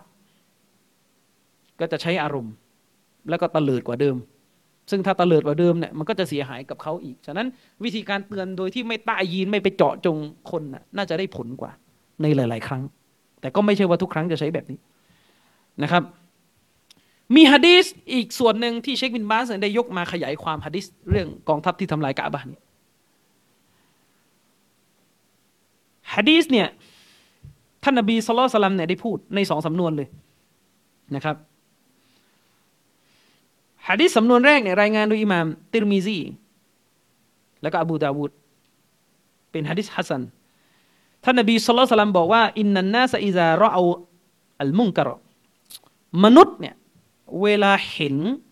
ความชั่วเกิดขึ้น ต่อหน้า เวลาเห็นความชั่วเกิดขึ้นในสังคมฟาลัมยูไวยิรูหูฟาลัมยูไวยิรูหูและเขาเนี่ยไม่ไปเปลี่ยนแปลงความชั่วนั่นคือ ไม่มีส่วนร่วมในการไปหักห้ามความชั่วนั้น ทั้งทั้งที่เขามีความสามารถนะและความสามารถหนึ่งที่มนุษย์ทำได้คือความสามารถที่ปาก ความสามารถด้วยมือเนี่ยมันยากนิดนึงต้องมีอำนาจ แต่ความสามารถที่เรา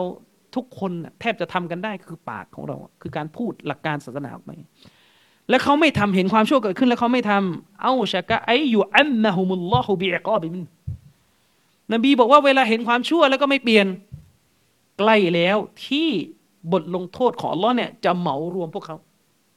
จะลงมาแล้วก็กินพวกเขาหมด ใกล้เหลือเกินที่บทลงโทษของอัลลอฮ์เนี่ยจะถูกส่งลงมาแล้วก็กินพวกเขาทั้งหมด อันนี้สำนวนที่หนึ่งสำนวนที่สองเนี่ยเป็นสำนวนที่รายงานโดยอิหม่ามอันนัซาอีและก็อิบนุมาจาความหมายคล้าย ๆกันอินนัลกอมาอิซารอเอาอัลมุงกะรอชนกลุ่มหนึ่ง เมื่อเขาเห็นความชั่วเกิดขึ้นฟาลัมยูกยีรูหูและเขานี่ก็ไม่ได้เปลี่ยนแปลงความชั่วนั้นอัมมะฮุมุลลอฮุบิอิกอบอัลลอฮ์ก็จะลงโทษอัลลอฮ์จะส่งบทลงโทษมา แล้วก็รวมพวกเขาทั้งหมดในนั้น ให้ได้รับบทลงโทษ จะกินพวกเขาทุกคนที่อยู่ในนั้น ทั้งคนดี และก็คนไม่ดี คนดีโดนลงโทษเพราะ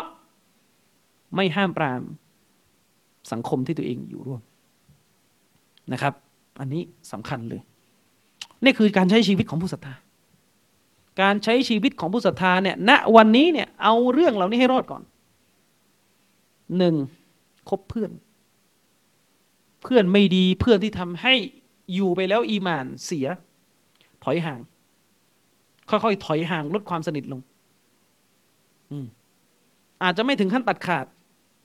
หาโอกาสเตือนเขา แต่อย่าเข้าใกล้ชิดในระยะที่เราจะติดพิษจากเขา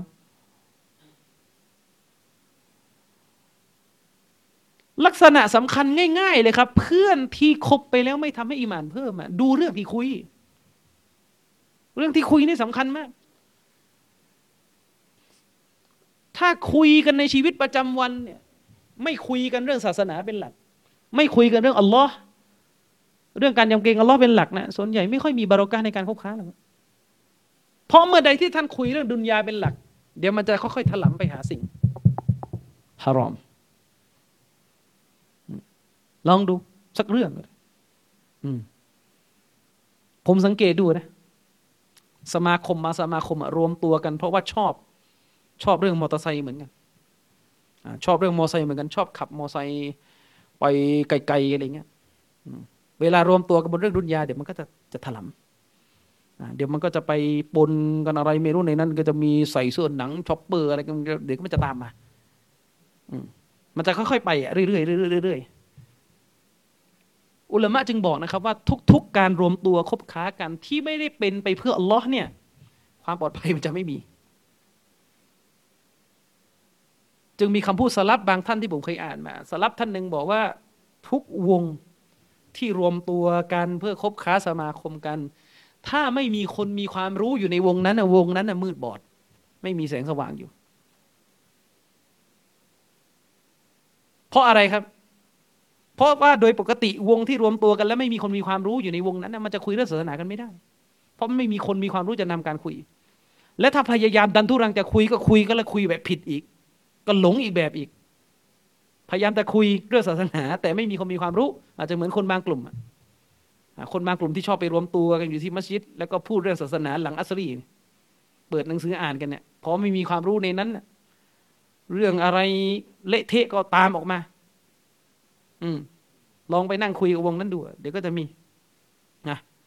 เรื่องอะไรก็ไม่รู้หัดดิษมอดูหัดดิษดออีฟมา เต็มไปหมด อืม บางคน นี่ขณะวงที่รวมตัวกันจะคุยเรื่องศาสนานะ แต่ไม่มีคนมีความรู้ที่ถูกต้องอยู่ เกิดอะไรขึ้นครับ เกิดบาป เกิดการโกหกใส่ท่านนาบี หนักกว่าเดิมอีก ที่น่ากลัวก็คือวงที่คุยเรื่องศาสนา แล้วก็กุเท็จใส่นบีเนี่ยน่ากลัวยิ่งกว่าวงที่คุยเรื่องบทอีกเพราะการโกหกใส่นบีเนี่ยมันบาปใหญ่กว่าการโกหกใส่คนอื่น มีอยู่วงหนึ่งผมจำได้ ละหมาดอัสรีเสร็จตั้งวงคุย คุยเรื่องภารกิจในการออกไปเรียกร้องคนไปสู่อัลลอฮ์เหมือนดีนะหัวข้อนะ แต่ระหว่างคุยยังไม่ค่อยได้ยกกุรอานฮะดิษยกกุรอานมายกมาแล้วก็อธิบายมั่วอีกหนึ่ง เช่น ยกอายะหนึ่งมา กุนตุมคอยรออุมมาตินอุคริจัตลินนัสแล้วก็แปลอายะนี้ว่าไงรู้ไหมพวกเจ้าคือประชาชาติที่ดีเลิศที่ถูกสร้างมาเพื่อให้ออกดาวะ โดยไปแปลคาว่าอุคริยัตลินนัสพวกเจ้าคือประชาชาติที่ดีเลิศที่ถูกสร้างมาที่ถูกอุบัติขึ้น เพื่อออกดะวะแก่มนุษยชาติ อืมนี่ก็อธิบายอายะกุณาเองไปไหนตอนไหนหมดนะครับ บางทีก็มีการปลุกปลุกใจกัน ให้เกิดความซึ้งในการร่วมงานศาสนา แล้วก็เอาเรื่องอะไรก็ไม่รู้ บางทีมันขัดกับความเป็นจริงอะมาเล่ากัน เช่น ผมเคยได้ยินกลางวงหนึ่งเขาบอกว่า มีกลุ่มคนเนี่ยไปออกทำภารกิจดะวะเนี่ยจนบรรลุระดับชั้นของการเป็นมุฮซินมุฮซินคือคนที่มีเอหซาน มีความใกล้ชิดกับอัลลอฮ์ประหนึ่งเหมือนเห็นอัลลอฮ์อยู่เบื้องหน้าเนี่ยเขาบอกว่าคนคนนี้เนี่ยกลับบ้านมาหลังจากทำภารกิจเนี่ยตื่นขึ้นมาละหมาดตะฮัดยุดตื่นมาปุ๊บ หลังละหมาดตะฮัดยุดเสร็จ หันไปดูหน้าภรรยาตัวเองจำไม่ได้ว่าเป็นใคร เพราะว่าอะไรรู้ไหมครับ เพราะว่าตอนที่ละหมาดอยู่นั้นทิ้งดุนยาหมดเลย จนลืมไปเลยว่าผู้หญิงที่อยู่ข้างๆเนี่ยใครไอ้ผมก็นั่งคิดในใจว่าอีละหมาดเนี่ยต่อให้ครูชั่วแค่ไหนมันคนละประเด็นกับเรื่องความทรงจำสูญเสียนะนึกออกไหมมันคนละประเด็นกับเรื่องความทรงจำสูญเสียนะ คือคือเอาง่ายๆอะตอนที่คุณนอนอะหัวคุณไม่เหลืออะไรเลยตอนที่หลับ การหลับนี่เหมือนตายเลย ไม่มีอะไรอยู่ในหัว มีไหมใครตื่นขึ้นมา แล้วก็ลืมภรรยาตัวเองที่อยู่ข้างๆ เธอเป็นใคร เพราะว่าตอนที่ฉันหลับนั้น ฉันไม่มีอะไรในหัวเลย และนี่ก็เอามาเล่ากัน ว่าละหมาตะฮัดยุดแล้วก็ทิ้งดุนยาจนลืมภรรยา ผมก็นั่งคิดในใจว่า แล้วถ้าตอนละหมาตะฮัดยุดเนี่ยอ่านอายะห์เมื่อกี้อะ กูอังฟูสกุมวะอัลิกุมนารอ ที่อัลลอฮ์บอกว่าจงปกป้องตัวเจ้าเอง และครอบครัวของเจ้า ให้รอดพ้นจากไฟนรก อ่านอายะห์นี่เนี่ยอ่านยังไงถึงลืมเมียหมายถึงว่าถ้าอ่านอายะห์นี้ตอนละหมาดตะฮัดยุดเนี่ยตกลงไม่ได้ใครควรตามอายะห์นี้เลยนะอัลลอฮ์บอกว่าให้ปกป้องครอบครัวของพวกเจ้า แล้วก็ลืม ลืมไปเลยว่าตัวเองมีเมีย อะไรเนึกออกมามันมันเป็นไปไม่ได้เนึกออกไหม ในอันกุรอานมีสุรหนึ่งโดยตรงเลยที่อัลลอฮ์เนี่ยประทานลงมาเพื่อให้ภรรยาของท่านนาบีเนี่ยอยู่ในโอวาทของท่านนาบีสุรตารีมถูกประทานลงมาเพื่อตักเตือนท่านหญิงอาอิชากับท่านหญิงฮับซอโดยตรง ใครล่ะที่จะอ่านอายะห์นี้และทราบซึ้งยิ่งไปกว่ารอสูลุลลอฮ์เพราะนี่เป็นอายะห์ที่ถูกประทานลงมาเพื่อนะสิฮะตักเตือนท่านหญิงอาอิชากับท่านหญิงฮับซอ มันนี่คือเล่าอะไรเป็นตูเป็นตาไปเรื่อยต่อไม่เรื่อย ขัดกับกุรอาน ก็เป็นปัญหาอีกนะครับฉะนั้นให้ระวังไว้ ถ้าเราไม่มีวงที่จะเสวนาเรื่องศาสนาตักเตือนกันเลย มันก็อันตรายต่อชีวิต แต่ถ้าเรามีวงที่จะคุยเรื่องศาสนา แต่ขาดความรู้ มันก็หายนะอีกแบบเนี่ยคือความยากในการใช้ชีวิตบนโลกนี้ ความยากในการใช้ชีวิตบนโลกนี้ และสิ่งหนึ่งที่ผมอยากจะเตือนทุกคนให้ทุกคนตระหนักมากมากว่ามันเป็นกระบวนการหนึ่งที่ทำลายอีหมานเราและเราไม่รู้ตัว คือ Facebook Facebook เนี่ยถ้าถามจริง ๆ ว่าทุกวันนี้ที่เราเล่นเฟซเนี่ยมันคุ้มหรือเปล่ากับอีหมาน ทุกคนยอมรับร่วมกันนะว่า Facebook ความชั่วเนี่ยเยอะ ยิ่งเดี๋ยวนี้เนี่ยทุกคนก็น่าจะเห็น ว่าเวลาเรากดเฟซเข้าไปปุ๊บ มันจะขึ้นวิดีโอใช่ไหม แต่ก่อนนะตอนเราเล่นเฟซกันสักสี่ห้าปีที่แล้วเนี่ยวิดีโอที่จะเห็นคือวิดีโอที่ friend ในเฟซเนี่ยเอามาลง แต่อันนี้มันเป็นวิดีโออะไรที่มันขึ้นอะไรรีนรีนอะไรเนี่ยเห็นไหมเออไม่รู้อ่านยังไงมันเออไอ้ที่มันขึ้นมาเนี่ยนั่นแหละ และวิดีโอที่ขึ้นมาเนี่ยเต็มไปด้วยของมะอ์ซียะฮ์เต็มไปด้วยของมาเซียบางคนเนี่ยเจตนาแรก เข้าเฟซเนี่ยเพื่อจะไปจะไป จะไปอ่านโพสศาสนาของพี่น้อง จะไปโพสเองปรากฏไปเห็นคลิปวิดีโอปุ๊บกระเจิงเลยทีนี้เบนเข็มหมด ฉะนั้นนะอันตรายหนึ่งที่มันทำลายอีมานเราที่หลายคนไม่รู้ตัวก็คือ Facebook Facebook นอกจากจะเผาผลาญเวลาแล้วเนี่ย มันทำลายอีมานเราด้วย อย่าลืมนะครับ เมื่อดวงตาของท่านเห็นสิ่งที่ฮารอม อีมานของท่าน สะเทือนแน่นอน โดยเฉพาะอย่างยิ่งฟิตนะที่นบีเตือนในหะดีษว่าจะเป็นฟิตนะที่น่ากลัวมาก ที่รุนแรงต่อประชาชาตินบีมาก ก็คือฟิตนะเรื่องผู้หญิง ผู้ชายในเวลาเล่น Facebook เนี่ยต้องคำนึงมากๆถึงฟิตนะเรื่องผู้หญิงที่ตัวเองจะเห็น จาก Facebook เพราะเวลาเห็นไปแล้วกินไปแล้ว เกิดฟิตนะไปแล้วเนี่ยแก้ยาก โดยเฉพาะอย่างยิ่งถ้าเราไปตรวจสถิตินะยุคนี้ยิ่งมีเฟซเนี่ยยิ่งหย่าร้างกันเยอะ ไม่รู้มันพันกันตรงไหน ไปดูสิครับ ในรอบสิบปีเนี่ยไปถามกรรมการอิสลามดู การหย่าร้างเนี่ยเบ่งบานที่สุดยุคไหนกับยุคนี้ และส่วนหนึ่งจากหลาย ๆ สาเหตุของการหย่าร้างคือการที่คู่ครองเนี่ยจับได้ ว่าคู่ครองของตัวเองนั้นนอกใจด้วยการเขียนแชทไปหาเพศตรงข้าม ไม่ว่าจะมาจากฝ่ายไหนก็ตามแต่ เนื่องจากเครื่องมือติดต่อทุกวันนี้มันมันง่าย และมีงานวิจัยหนึ่งที่เป็นงานวิจัยของคนที่ไม่ใช่มุสลิมนะ เป็นงานวิจัยของนักเคลื่อนไหวทางสังคมในอเมริกา เขาพูดถึงอันตรายของภาพ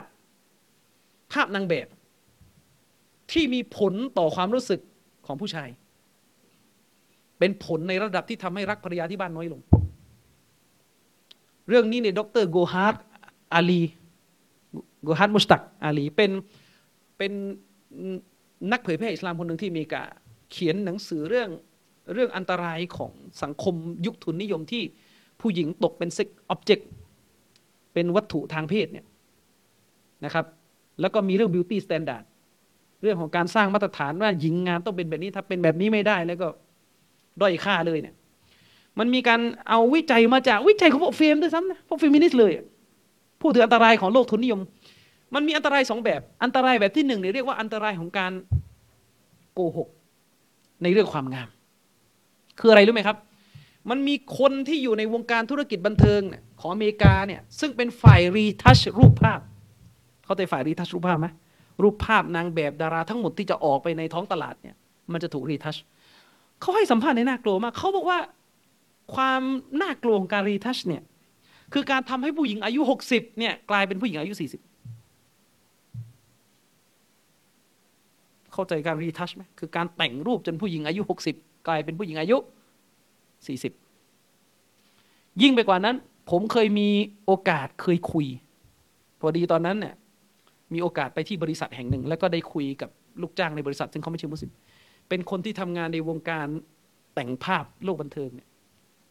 เขาเคยเล่าข้อมูลนี้ผมฟังว่า รูปรูปหนึ่งเนี่ย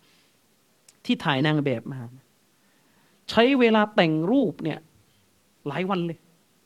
เพื่อจะให้ได้รูปที่ออกมาเนี่ยตรงตามตลาด และตรงตาม beauty standard ตรงตามมาตรฐานความงามที่จะเอาไปขายในทุนนิยมเนี่ยในตลาดทุนนิยมเนี่ยใช้เวลาแต่งรูป จนกระทั่งตัวเขาจะเป็นคนถ่ายและคนแต่งเนี่ยสัมผัสได้ถึงความหลอกลวงในเรื่องนี้เขาพูดกับผม เพราะว่าเขารู้ดีว่าคนที่เขาถ่ายเนี่ยตัวจริงแบบไหน อันนี้คือการหลอกลวงหนึ่งที่เกิดขึ้น แล้วมันทำให้เรานึกถึงฮะดีสที่ท่านนบีบอกว่ามันจะมีการหลอกลวง ในวันหนึ่งที่จะมีการหลอกลวง ที่หลอกลวงในหลอกลวงขึ้นมาในรู้กันทั้งที่ทิศตะวันออกตะวันตกอะ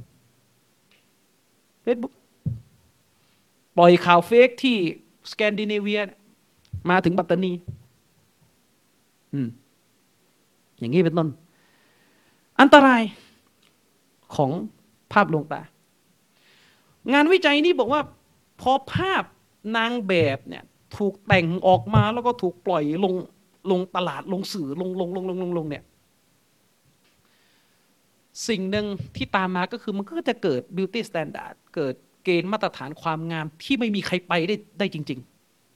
ๆ เข้าใจไหมเกิดมาตรฐานความงามที่ล้างสมองทั้งผู้หญิงและผู้ชาย ให้ทุกคนอยากไปถึงจุดนั้น และมันไปไม่ได้จริง ๆ เพราะไอ้รูปนั้นมันมาจากรูปแต่ง เออ มันมาจากรูปแต่ง เอาง่ายๆ คุณลองถามตัวเองดู ว่าครั้งใดก็ตามแต่ที่คุณเผลอไปเห็นรูปนางแบบที่อยู่บนท้องถนนนะ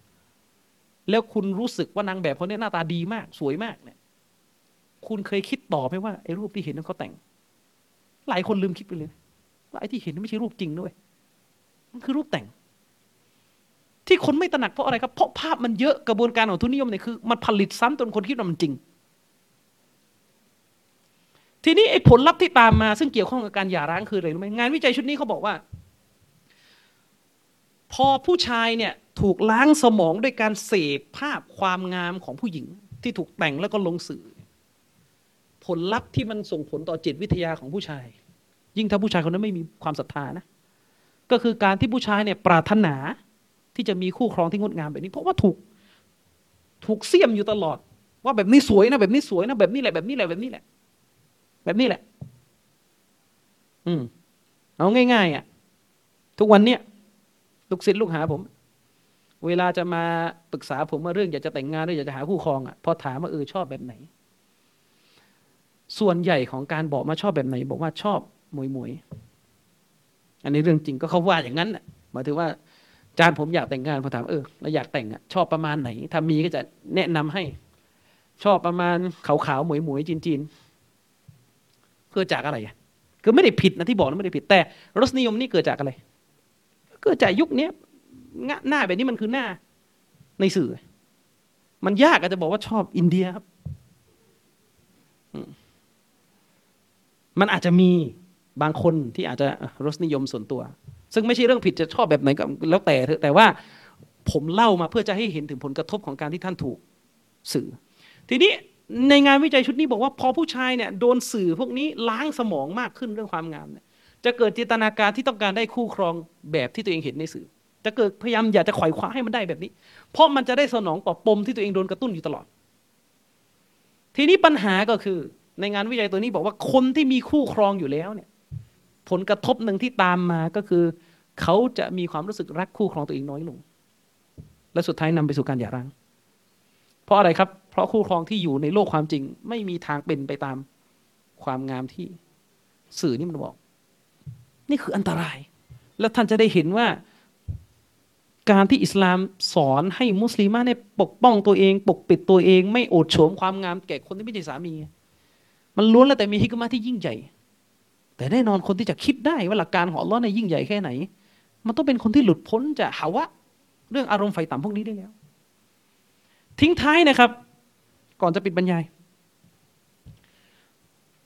ทิ้งท้ายเรื่องการยืนหยัดในหลักการศาสนา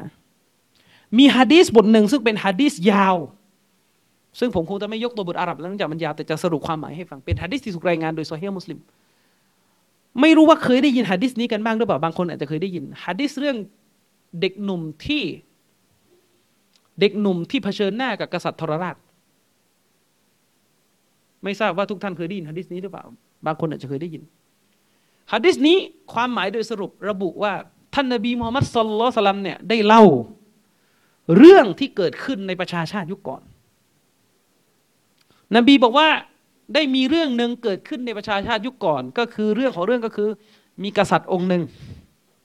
มีกษัตริย์ในดินแดนหนึ่งแล้วกษัตริย์องค์นี้ก็ตามประษาของผู้ปกครองยุคโบราณนะนะเขาก็จะมี พ่อมดนักไสยศาสตร์ ที่คอยทำหน้าที่พิธีไสยศาสตร์ให้แก่ตัวเอง ท่านนบีบอกว่ากษัตริย์องค์นี้เนี่ยก็อยู่คู่กับซาเฮตคือนักไสยศาสตร์ แล้ววันหนึ่งนักไสยศาสตร์คนเนี้ยแก่ละใกล้จะตายแล้วคือถ้าตายไปเนี่ยมันก็ต้องหาผู้สืบทอด เพื่อมารับใช้กษัตริย์ต่อ นักไสยศาสตร์คนนี้ก็เลยพูดกับกษัตริย์ว่าเขาต้องการเด็กหนุ่มมาสืบทอดวิชา ต้องการเด็กหนุ่มมาสืบทอดวิชา แล้วก็ขอให้กษัตริย์เนี่ยเตรียมหาเด็กหนุ่มที่จะมาเรียนกับเขากษัตริย์ก็หาเด็กหนุ่มคนหนึ่งส่งมาเรียน เด็กหนุ่มคนนี้เนี่ยมาตอนแรกเนี่ยพูดง่ายๆเนี่ยไม่ได้รู้จักอัลลอฮ์เลยเพราะว่าจะถูกส่งมาเพื่อให้เรียนวิชาไสยศาสตร์ จะได้ขึ้นมาเป็นโหนของราชสำนักต่อไงฮะดิษก็ระบุว่าระหว่างทางเนี่ยเวลาเด็กคนนี้จะมาหา พ่อมดคนนี้เพื่อจะมาเรียนศิลศาสตร์อะอัลลอฮ์ก็ตักดีให้เด็กคนเนี้ยไปเจอ นักบวชเขาว่านักบวชในที่นี้เนี่ยไม่ได้หมายถึงว่าคนที่ไม่แต่งงานอะนะเพราะเขาว่ารอให้คือนักบวชเนี่ยอาจจะหมายถึง คนที่มักน้อยสละดุนยา แล้วก็อยู่กับการรำลึกถึงอัลลอฮ์สุบฮานุตะลาฮัดดิษก็ระบุว่าเด็กคนเนี้ยเวลาจะไปเรียนศิลศาสตร์เนี่ยก็มาเจอนักบวชคนนี้ และนักบวชคนนี้เนี่ยก็เอาเรื่องความรู้ที่ตัวเองมีเกี่ยวกับอัลลอฮ์เรื่องโลกหน้า เรื่องนรกสวรรค์เนี่ยมาเตือนเด็กคนนี้ เตือนจนกระทั่งเด็กคนนี้ศรัทธาต่ออัลลอและเชื่อมั่นในการ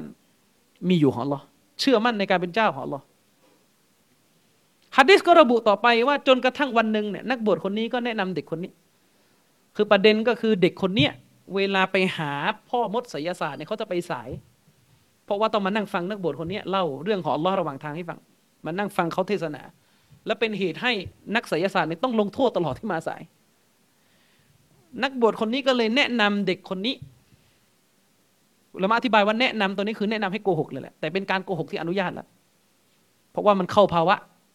ขับขัน นักบวชคนนี้ก็แนะนำเด็กคนนี้ว่า เวลาไปถึงนักศิลศาสตร์คนนั้นน่ะให้บอกกับนักศิลศาสตร์ว่าที่ฉันมาช้าเนี่ยเพราะว่าที่บ้านเนี่ยรั้งไว้ทำให้ออกมาช้า มีธุระนู่นมีภารกิจนี่กับที่บ้าน เลยมาช้า และเช่นเดียวกัน เวลากลับบ้านช้า และกลัวที่บ้านจะลงโทษเนี่ยก็ให้บอกที่บ้านว่าที่มาช้าก็เพราะไอ้นักศิลศาสตร์คนนั้นน่ะทำให้เกิดการมาช้า แล้วก็ปรากฏว่าเนี่ยเด็กคนนี้ในระหว่างที่เรื่องกำลังเป็นอยู่อย่างเงี้ย แล้วก็มีวันหนึ่งอัลลอฮ์ก็ให้เกิดสิ่งหนึ่งขึ้น ในวันหนึ่งเด็กคนนี้กำลังเดินทางไปหานักบวช ระหว่างทางก็เจอเหตุการณ์ที่จะทดสอบอิมานเขาแล้วฮะดิษได้ระบุว่าได้เกิดเหมือนเหมือนสัตว์ร้ายอะ ขึ้นมามีมีปรากฏสัตว์ร้ายขวางทางสัญจร ในฮะดิษบางกระแสระบุว่าสัตว์ร้ายนี่ก็คือสิงโตอยู่ดีก็มาขวางขวางทางผู้คนแล้วทำให้ผู้คนสัญจรไปไม่ได้ เด็กคนนี้ก็ต้องการความจริงแล้วว่าตกลงไอ้ทางไหนที่ตัวเองควรเลือกระหว่างทางของนักบวชคนนี้กับไอ้ทางของนักเสียศาสตร์คนนี้ก็เลยหยิบก้อนหินนี้ขึ้นมา หยิบก้อนหินอันนึงขึ้นมา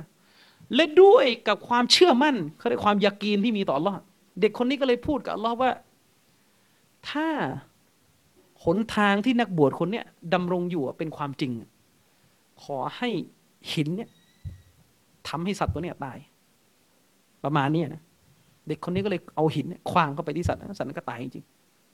แล้วก็เป็นเหตุให้ทางสัญจรนั้นกลับมาเดินได้ เด็กคนนี้ก็เลยรู้เลยว่า นักบวชคนนี้อยู่บนความถูกต้อง นักไสยศาสตร์นั้นเป็นผู้ที่อยู่บนความเท็จ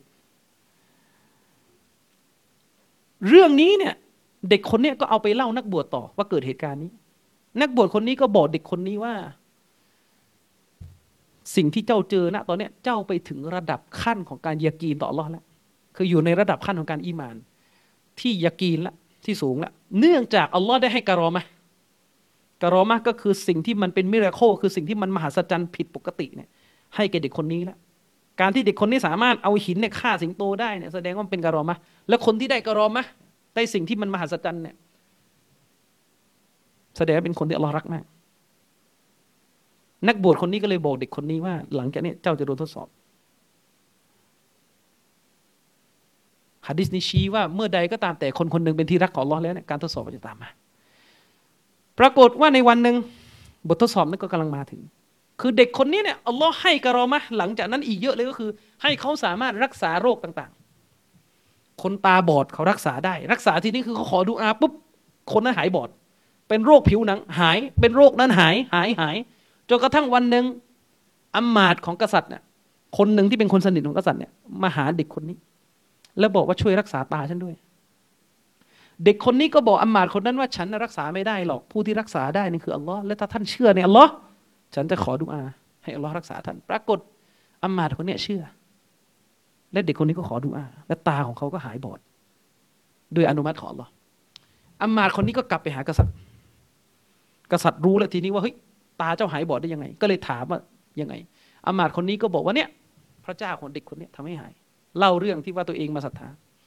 กษัตริย์ก็เลยโกรธ ทีนี้ก็กวาดล้างเลยหะดิษระบุว่ากษัตริย์คนนี้กวาดล้าง ด้วยการจับอามาตคนนี้ แล้วก็จับนักบวชที่สอนเด็กคนนี้มาทรมาน บังคับให้ทิ้งศาสนา ก็ไม่มีใครทิ้งสุดท้ายตาย ตายกันหมด จนเป็นเหตุให้เด็กคนนี้โดนจับ ในเวลาต่อมา กษัตริย์ก็ขอให้บังคับให้เด็กคนนี้ทิ้งศาสนา ถ้าทิ้งจะไว้ไว้ชีวิต แต่ถ้าไม่ทิ้งจะทรมาน เด็กก็ไม่ยอมทิ้ง เด็กหนุ่มคนนี้ไม่ยอมทิ้ง การลงโทษก็เริ่มขึ้น การลงโทษที่หนึ่งกษัตริย์คนนี้สั่งให้ผู้คนเนี่ยเอาเด็กคนนี้ขึ้นหน้าผา และกำชับเลยว่าถ้าเขายอมทิ้งศาสนาเนี่ยให้ปล่อยเข้าไป แต่ถ้าเขาไม่ทิ้งให้คว้างเขาลงหน้าผาให้ตายไป ความเชื่อมั่นที่เด็กคนเนี้ยมีต่อรอดเนี่ยพอตอนพาขึ้นไปหน้าผา เด็กคนนี้ได้ขอดุอาต่อเราให้คุ้มครองเขาตามที่อัลลอฮ์ประสงค์ และด้วยอำนาจของอัลลอฮ์ฮะดิษนบีระบุว่าอัลลอฮ์ได้ทำให้ภูเขาเนี่ยเกิดการสั่นสะเทือน จนเป็นเหตุให้คนที่กำลังจะฆ่าเด็กคนเนี้ยกลุ่มนั้นน่ะตกหน้าผาตายหมดและเด็กรอด เด็กคนนี้ก็มีชีวิตรอดกลับมา แล้วก็มาเจอกษัตริย์อีก กษัตริย์ก็ถามมาทำไมเจ้ารอด เด็กคนนี้ก็บอกว่าอัลลอฮ์คุ้มครองฉัน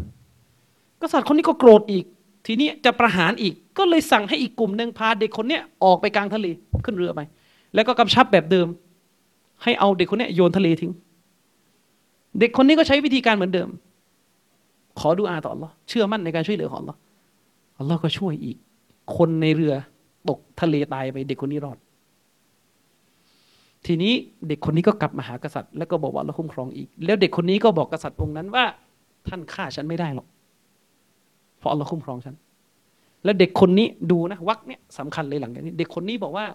ฉันจะบอกวิธีการที่เจ้าจะฆ่าฉันได้เอาไหมให้ทำตามที่ขอ กษัตริย์ก็บอกว่าให้ทํำยังไง เด็กคนนี้บอกว่าถ้าเจ้าจะฆ่าฉัน ถ้าท่านจะฆ่าฉัน ให้ท่านเนี่ยไปเรียกผู้คนในเมืองมา มารวมตัวอยู่ที่แห่งหนึ่ง แล้วก็เอาฉันเนี่ยไปผูกมัดไว้ ในที่แห่งหนึ่งก็คือเหมือนตรึงกางเขนไว้ไปมัดไว้ แล้วก็เมื่อมัดไว้แล้วเนี่ย ถ้าจะฆ่าฉันให้เอาลูกธนูที่อยู่ที่ตัวฉันนะเป็นอาวุธในการฆ่าฉัน แต่ก่อนจะยิงเข้ามาที่ฉันให้พูดคำว่าด้วยพระนามของ Allah พระเจ้าของเด็กคนนี้بسم الله رب رب الغلام رب هذا الغلام ให้พูดกับ Allah ว่าด้วยนามของ Allah พระเจ้าของเด็กคนนี้และให้ยิงออกมา เด็กคนนี้แนะนำกษัตริย์ว่าถ้าจะฆ่าฉันให้ทำอย่างนี้กษัตริย์ก็ทำจริงและสุดท้ายประชาชนก็มารวมตัวกัน มารวมตัวกัน ปรากฏก็มีการทำแบบที่เด็กคนนี้ขอ คนที่ลงมือยิงก็ได้พูดก่อนยิงว่า ด้วยนามของลอพระเจ้าพระเจ้าของชายหนุ่มคนนี้ แล้วธนูก็ยิงออกไป โดนเข้าไปที่กลางกระหม่อมเด็กแล้วก็ตาย รอบนี้ตายเลย เด็กคนนี้ตาย ก่อนตายเขาก็จับหัวเขาแล้วก็เสียชีวิต สิ่งที่เกิดขึ้นหลังจากเด็กคนนี้ตายคืออะไรรู้ไหมประชาชนที่ถูกเกณฑ์มารวมตัวดูกันทีเนี้ยหันมาศรัทธาต่ออัลลอฮ์ขึ้นหมด เชคบินบาส อุลามะที่อธิบายฮะดิษนี้บอกว่าเด็กคนนี้เนี่ยไปถึงขั้นของการสละชีวิตตัวเองเพื่อให้คนรู้ว่าอัลลอฮ์เป็นเจ้า ผ่านระดับขั้นของอีมาน ตั้งแต่ยากีนต่ออัลลอฮ์ขอความช่วยเหลือจากอัลลอฮ์รอดชีวิตมา ครั้งนี้เนี่ย ในเมื่ออยากจะฆ่าก็ขอให้การฆ่านี้เป็นเหตุให้คนรับอิสลามในขนาดนั้นนะยอมตาย คืออัลลอฮ์คุ้มครองเด็กคนนี้มาตลอดฆ่ายังไงก็ไม่ตาย เด็กคนนี้ก็เลยสั่งให้ฆ่าเขาด้วยวิธีการนี้เหมือนกับว่าเนี่ยฉัน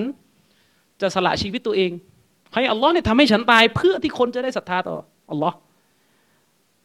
คนก็เห็นไงคนนะรู้กันว่าฆ่าเด็กคนนี้ยังไงกี่รอบก็ไม่ตาย แต่พอเปล่งหน้าว่าด้วยนามของอัลลอฮ์พระเจ้าของเด็กคนนี้ ยิงได้ทันทีแล้วก็ตายฮัดดิสได้ระบุว่าประชาชนที่อยู่ในเหตุการณ์นี้หันมาศรัทธาต่อลอจนกระทั่งอัมมาตของกษัตริย์บอกว่าเนี่ยสิ่งที่ท่านกลัวเกิดขึ้นแล้ว ผู้คนหันมาศรัทธาต่อลอกันหมด กษัตริย์คนนี้ก็ยังไม่ยอมโกรธอีก ก็เลยสั่งให้ขุดหลุมขุด หลุมลงไปอะแล้วก็เผาไฟ แล้วก็สั่งทหารของตัวเองว่าให้จับทุกคนที่ศรัทธาต่อพระเจ้าของเด็กคนนี้ปาลงไปในไฟ ถ้าใครยอมทิ้งอิสลาม ยอมทิ้งศาสนาของลอก็ให้ให้ปล่อยไป แต่ถ้าไม่ทิ้งก็ให้ป่า ปรากฏหัดดิษระบุว่าคนนับแล้วนับเล่าโดนป่าลงไปหัดดิษนบีเล่ามาจนกระทั่งถึงผู้หญิงคนหนึ่งยืนอยู่หน้าหลุมแล้วกษัตริย์สั่งว่าให้กระโดด นางจะไม่กระโดด กลัวแล้วกลัวแล้วปรากฏลูกของนางที่อยู่ด้วย พูดกับแม่ว่า ให้กระโดดลงไป แม่อยู่บนสัจธรรมแล้วอยู่บนความจริงแล้ว ให้ยืนหยัด ในความจริง แล้วก็กระโดดลงไปฮะดิษก็เล่าจบแค่นี้อิหม่ามอันนาววีรอฮิมฮุลลอฮ์ได้เอาฮะดิษนี้มาจัดอยู่ในหมวดของการซอบัรการอดทนเพื่อรักษาอีมาน เพราะสิ่งที่เราได้รับจากฮะดิษนี้ก็คือตั้งแต่นักบวชที่สอนเด็กคนนี้อัมมาที่เชื่อเด็กเชื่อในสิ่งที่เด็กคนนี้ สอนไปจนถึงประชาชนที่โดนเผาไฟเนี่ยทุกคนตายเพราะต้องรักษาศาสนาหมด และที่เหนือกว่านั้นคือเด็กคนนี้ เลือกที่จะให้ตัวเองตาย เพื่อให้คนได้รู้ว่าอัลลอฮ์เป็นเจ้าของเด็ก นี่คือความสูงสุดของการยืนหยัดเพื่อศาสนา แน่นอนว่าชีวิตเราเนี่ยอาจจะไม่ได้เสียสละขนาดนี้ แต่ยกฮัดดิสนี้มา เพื่อจะบอกว่าเนี่ยคนที่อัลลอฮ์รักเนี่ยเมื่ออัลลอฮ์รักใครสักคนหนึ่งการทดสอบของเขาจะรุนแรงตามมา แม้กระทั่งต้องสละชีวิตก็ต้องทำนะครับ อันนี้ก็เป็นบทเรียนที่สำคัญในการทำความเข้าใจในเรื่องการใช้ชีวิตอยู่บนโลกใบนี้นะครับ ถามตอบ มีใครจะถามอะไรไหมครับ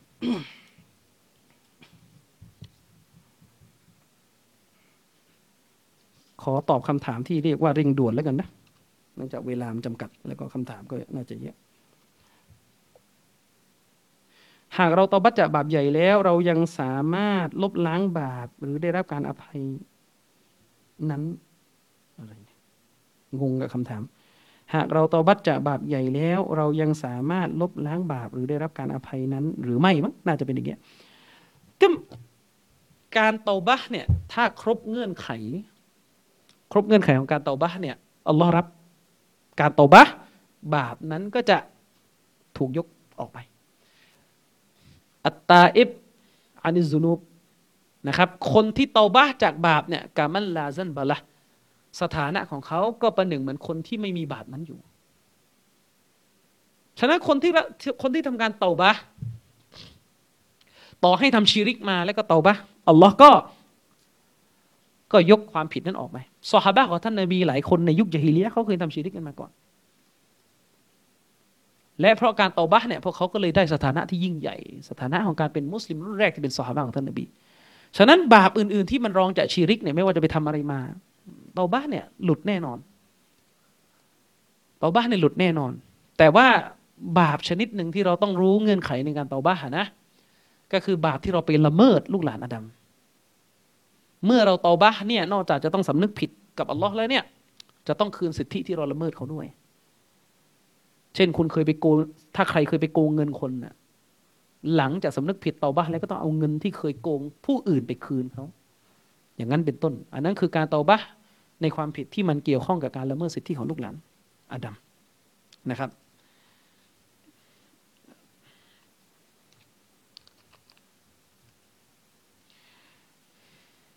ถ้าเราไม่รู้รุกลของการกล่าวชาดะนั้น แสดงว่าการกล่าวใช้ไม่ได้จริงไหมอะไม่จริง การรู้เงื่อนไขของกาลิมะชาฮดะเนี่ยเป็นความรู้ที่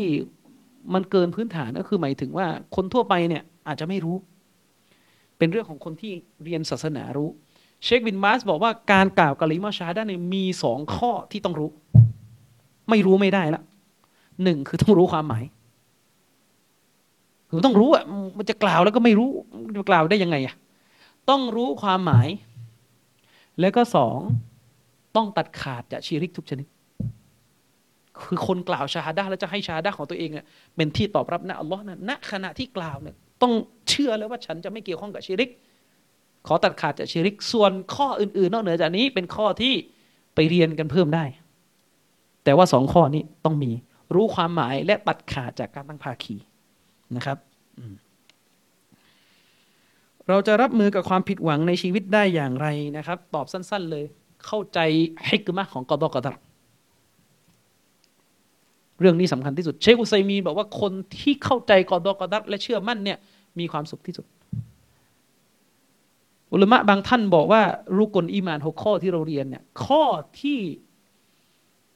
ข้อที่จะถูกทดสอบหนักสุด คือข้อที่จะเป็นตัวลงสนามเลย ข้อหก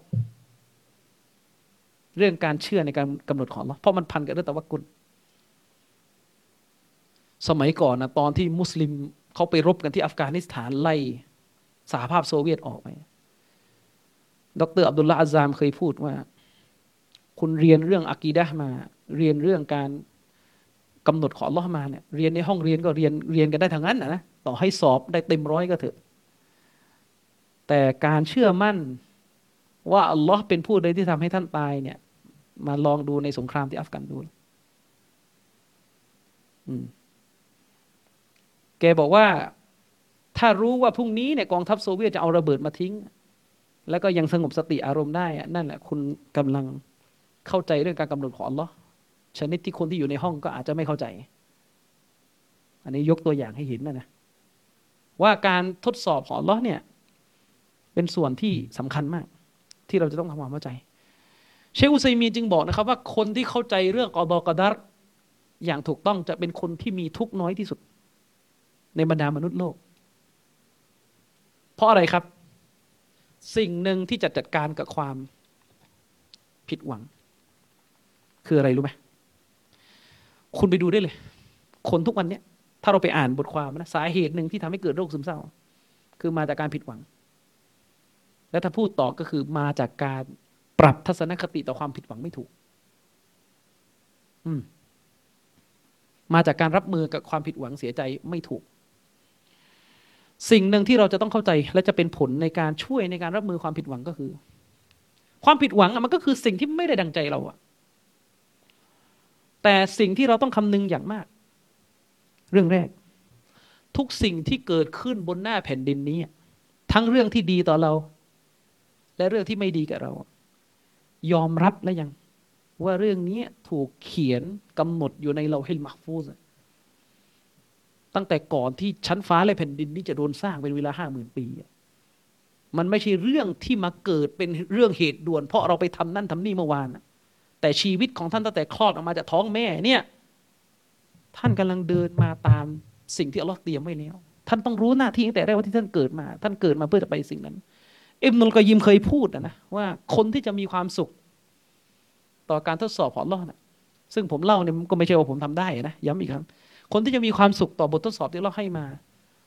คือคนที่ประหนึ่งราวกับว่าได้อ่าน ซึ่งจริงๆเป็นไม่ได้ที่จะได้อ่าน แต่เหมือนประหนึ่งมันก็ว่าเขาอะ ได้รู้มาแล้วว่าอัลลอฮ์เขียนอะไรไว้ในโลหิมาฟูสแล้วเขาก็เตรียมใจมาตั้งแต่วันที่เขาเกิดมาแล้วว่า เขาจะต้องมาเพื่อสิ่งนี้ เวลามันมาถึงมันจะได้ไม่ต้อง ไม่ต้องกระตุกกระตากอะบอกไหมฉะนั้นสิ่งแรกที่คุณจะต้องรู้คือทุกอย่างที่มันอุบัติขึ้นบนโลกใบนี้ทั้งเรื่องที่ดีต่อท่านและเรื่องที่ทำให้ท่านเสียใจเนี่ย มันเป็นเรื่องที่อัลลอฮ์คาดเส้นไว้แล้วว่าต้องเกิด ไม่มีทางที่ท่านจะขัดขวางได้ อืมฉะนั้นการเสียใจส่วนหนึ่งมาจากการโทษตัวเอง จนเกินไปนึกออกไหมครับ ในอิสลามไม่ได้ไม่ได้ปฏิเสธเรื่องการตำหนิความผิดตัวเอง แต่การตำหนิจนกระทั่งเกินเกิน limit จนเป็นเหตุให้ตัวเอง down นี่ไม่ใช่ เช่นถ้าเป็นอุบัติเหตุที่คุณไปทำให้คนในครอบครัวคุณตายอะถ้าคุณมัวแต่โทษตัวเองโทษตัวเองอยู่อย่างนั้นแทนที่จะบอกว่านี่มันเป็นเรื่องที่สุดท้ายที่สุดอัลลอฮ์เขียนมาแล้ว มันก็จะมันก็จะมันก็จะอยู่ได้ อืมหมอกาเฟตคนหนึ่งเคยพูดกับผม เวลารักษาผู้ป่วยแล้วสุดท้ายผู้ป่วยที่เป็นมุสลิมตายอะญาติไม่ค่อยวุยหรอกพอสุดท้ายญาติผู้ป่วยก็รู้กันว่า มันเป็นการงานของอัลลอคนสมัยก่อนเป็นอย่างนี้เดี๋ยวนี้ไม่รู้จะเป็นอย่างนั้นหรือเปล่านะคนรุ่นใหม่มันลิเบอรัลเยอะ ฉะนั้นเรื่องแรกที่ต้องรู้ต้องอย่าเกณฑ์มากๆ ก็คือที่มันกำเนิดขึ้นเนี่ยอัลลอฮ์จะให้เป็นแบบนี้ ท่านไม่มีสิทธิ์จะขวางพระองค์ และยิ่งขวางท่านจะยิ่งเป็นทุกข์นี่ประการแรกประการที่สองสำคัญมาก พอเราเชื่อแล้วว่าอัลลอฮ์เนี่ยจะอัลลอฮ์เนี่ยเป็นผู้ที่ทำให้ทุกอย่างเกิด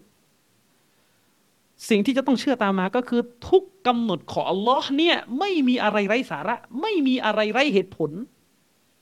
ที่อัลลอฮ์ทำให้เกิดแบบนี้เนี่ยนั่นคือตัวเลือกที่ดีที่สุดอัลลอฮ์รู้ว่าอัลลอฮ์เลือกอะไร ให้มันเกิดขึ้นในจักรวาลนี้ ไม่ต้องไปเก่งกว่าอัลลอฮ์สำคัญมาก มนุษย์เนี่ยหลายครั้งที่จะเสียใจกับสิ่งที่ตัวเองประสบ คือตัวเองมักจะคิดว่าทางเลือกที่ตัวเองจะเอาเนี่ยดีกว่าที่อัลลอฮ์เลือก ทบทวนตัวเองดูดีดิฮิกมะเนี่ยหมายถึงอะไร ที่เราบอกว่าอัลลอฮ์ทรงทำสิ่งต่างๆ บนฮิกมะฮิกมะเนี่ยหมายถึงการที่อัลลอฮ์เนี่ยฮิกมะเนี่ยหมายถึงการวางสิ่งหนึ่งลงบนจุดที่มันดีที่สุด หมายความว่าเวลาอัลลอฮ์จะทรงกระทำอะไรก็ตามแต่ จะทรงกำหนดอะไรให้มันเกิดขึ้นก็ตามแต่อัลลอฮ์รู้ดีที่สุดว่าสิ่งนี้เนี่ยเต็มไปด้วยฮิกมะเต็มไปด้วยเหตุผลซ่อนเร้นความดีงามอีกเป็นเบื่อเลย ตามหลังมาแต่เจ้าไม่รู้ และเวลาเจ้าไม่รู้เจ้าก็จะไม่อดทนและไม่รู้จุดที่ตัวเองควรอยู่ เรื่องหนึ่งที่เราได้รับบทเรียนจากกุรอาน เรื่องนบีคอเดรกับนบีมูซาจำได้ไหมนบีคอเดรฆ่าเด็กคนหนึ่ง ต่อหน้าต่อตานบีมูซา นบีมูซาก็อดทนไม่ไหว ถ้าท่านนบีคอเดรบอกว่าไม่ให้ถาม แน่นอนถ้าเราดูจากมุมของเราฆ่าเด็กยังไงมันก็มันก็ผิดน่ะมันจะมันจะยังไง นั่นเพราะเราไม่รู้อนาคต เราไม่มีความรู้อะไรเกี่ยวกับเด็กคนนี้ และสุดท้ายกุรอ่านก็เฉลยให้ฟัง นบีคอเดตบอกนบีมูซาว่าเด็กคนเนี้ยเมื่อเขาโตขึ้น เขาจะไปบังคับพ่อแม่ของเขา ซึ่งเป็นผู้ศรัทธาให้กลายเป็นผู้ปฏิเสธถ้าเด็กคนนี้ยังมีชีวิตอยู่เนะ่ยเขาจะกลายเป็นผู้ที่ไปบังคับ พ่อแม่ของเขา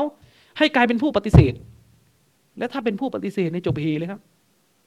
ฉะนั้นการตายของเด็กคนนี้มันดีที่สุดกับเด็กคนนี้เขาตายเด็กตายตอนที่ยังไม่อาเกนบาเล็กรอดพ่อแม่ก็รอด นี่คือตัวอย่างที่ได้บทเรียนว่าแม้แต่การตายของเด็กที่เราดูผิวเผินตามธรรมชาติเรา มันไม่ดีอะ ฆ่าเด็กยังไงมันก็ไม่ถูกอะ แล้วก็ที่บอกนั้นไม่ได้ให้ไปฆ่าอย่าไปเข้าใจผิด เล่าให้ฟังแต่ฮิกมะเออ แต่เนี่ยมันเป็นฮิกมะเพราะอัลลอฮ์เฉลยไงอัลลอฮ์เฉลย และนั่นเป็นเพียงแค่เศษเสี้ยวความรู้อันใหญ่หลวง อันยิ่งใหญ่ของพระองค์ที่พระองค์ให้นบีขอได้รู้ และทั้งจักรวาลนี่แหละฉะนั้นทุกอย่างที่มันประสบในชีวิตเราและเราผิดหวังเนี่ย ให้เชื่อมั่น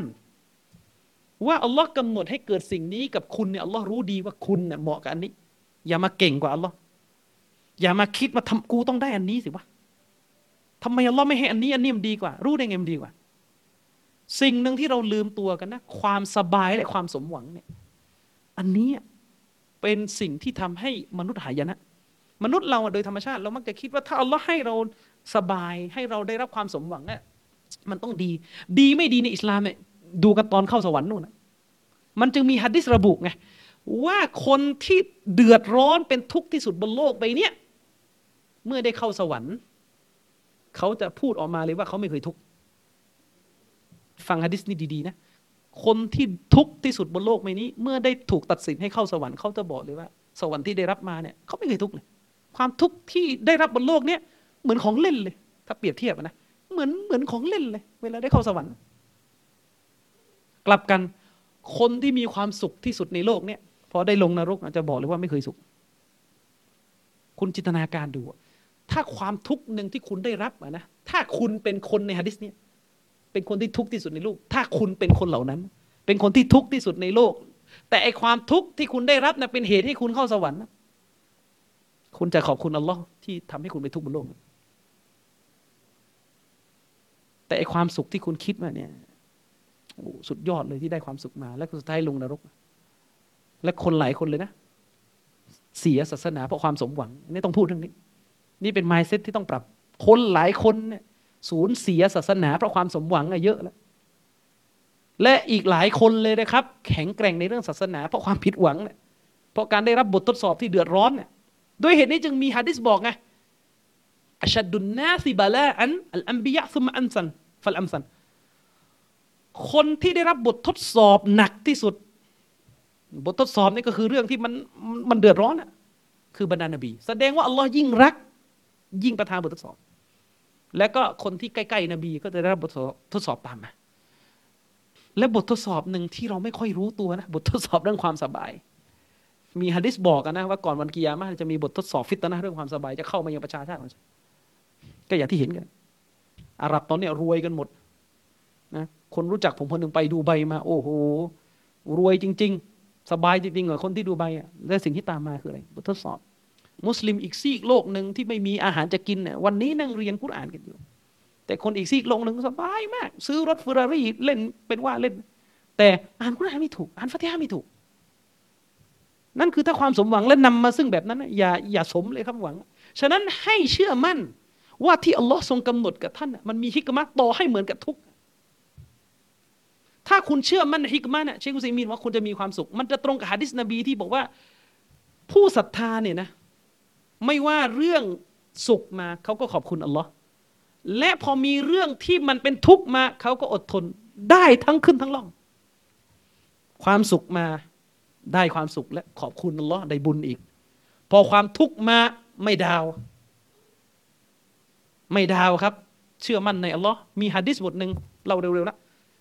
นบีบอกว่าอัลลอฮ์จะทดสอบบ่าวของพระองค์ ด้วยการพรากคนรักจากเขาไป จะพากคนรักไป และถ้าเขาเนี่ยอดทนและเชื่อมั่น ว่าการตายของญาติพี่น้องคนรักเขาเนี่ยมันมาจากอัลลอฮ์และเขาอดทนและเชื่อมั่นอัลลอฮ์จะตอบแทนเขาด้วยสวรรค์ นี่คิดดูในอิสลามนะพ่อตายแม่ตายลูกตายเนี่ยเป็นเป็นโอกาสทำให้ได้สวรรค์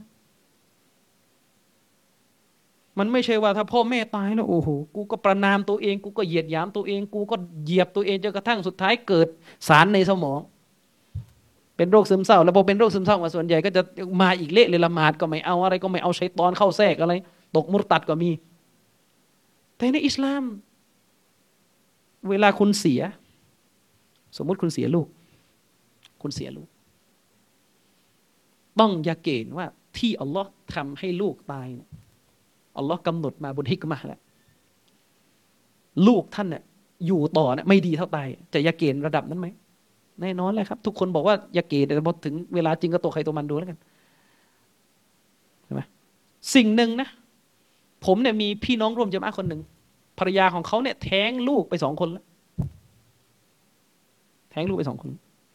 แต่สิ่งหนึ่งที่แบกรับเขาอยู่ คือการเชื่อมั่นว่าเนี่ย ลูกฉันตายเนี่ยตอนอาเกนบานเล็กได้สวรรค์ มีชีวิตอยู่ต่อนะไม่รู้จะเป็นตัวอะไรก็ไม่รู้ กี่ชีวิตครับ ที่อัลลอฮ์ทดสอบเขาในการทำให้ลูกเขาทิ้งศาสนากลายเป็นคนเลวกลายเป็นเมายาบ้ากลายเป็นพ่อค้ายาเสพติดเลี้ยงมาจนโตเห็นไหมคุณอาจจะคิดว่าดีเนี่ยโอ้ยดูสิอัลลอฮ์ให้ลูกฉันน่ารักอะไรสุดท้ายเป็นไง ตอนโต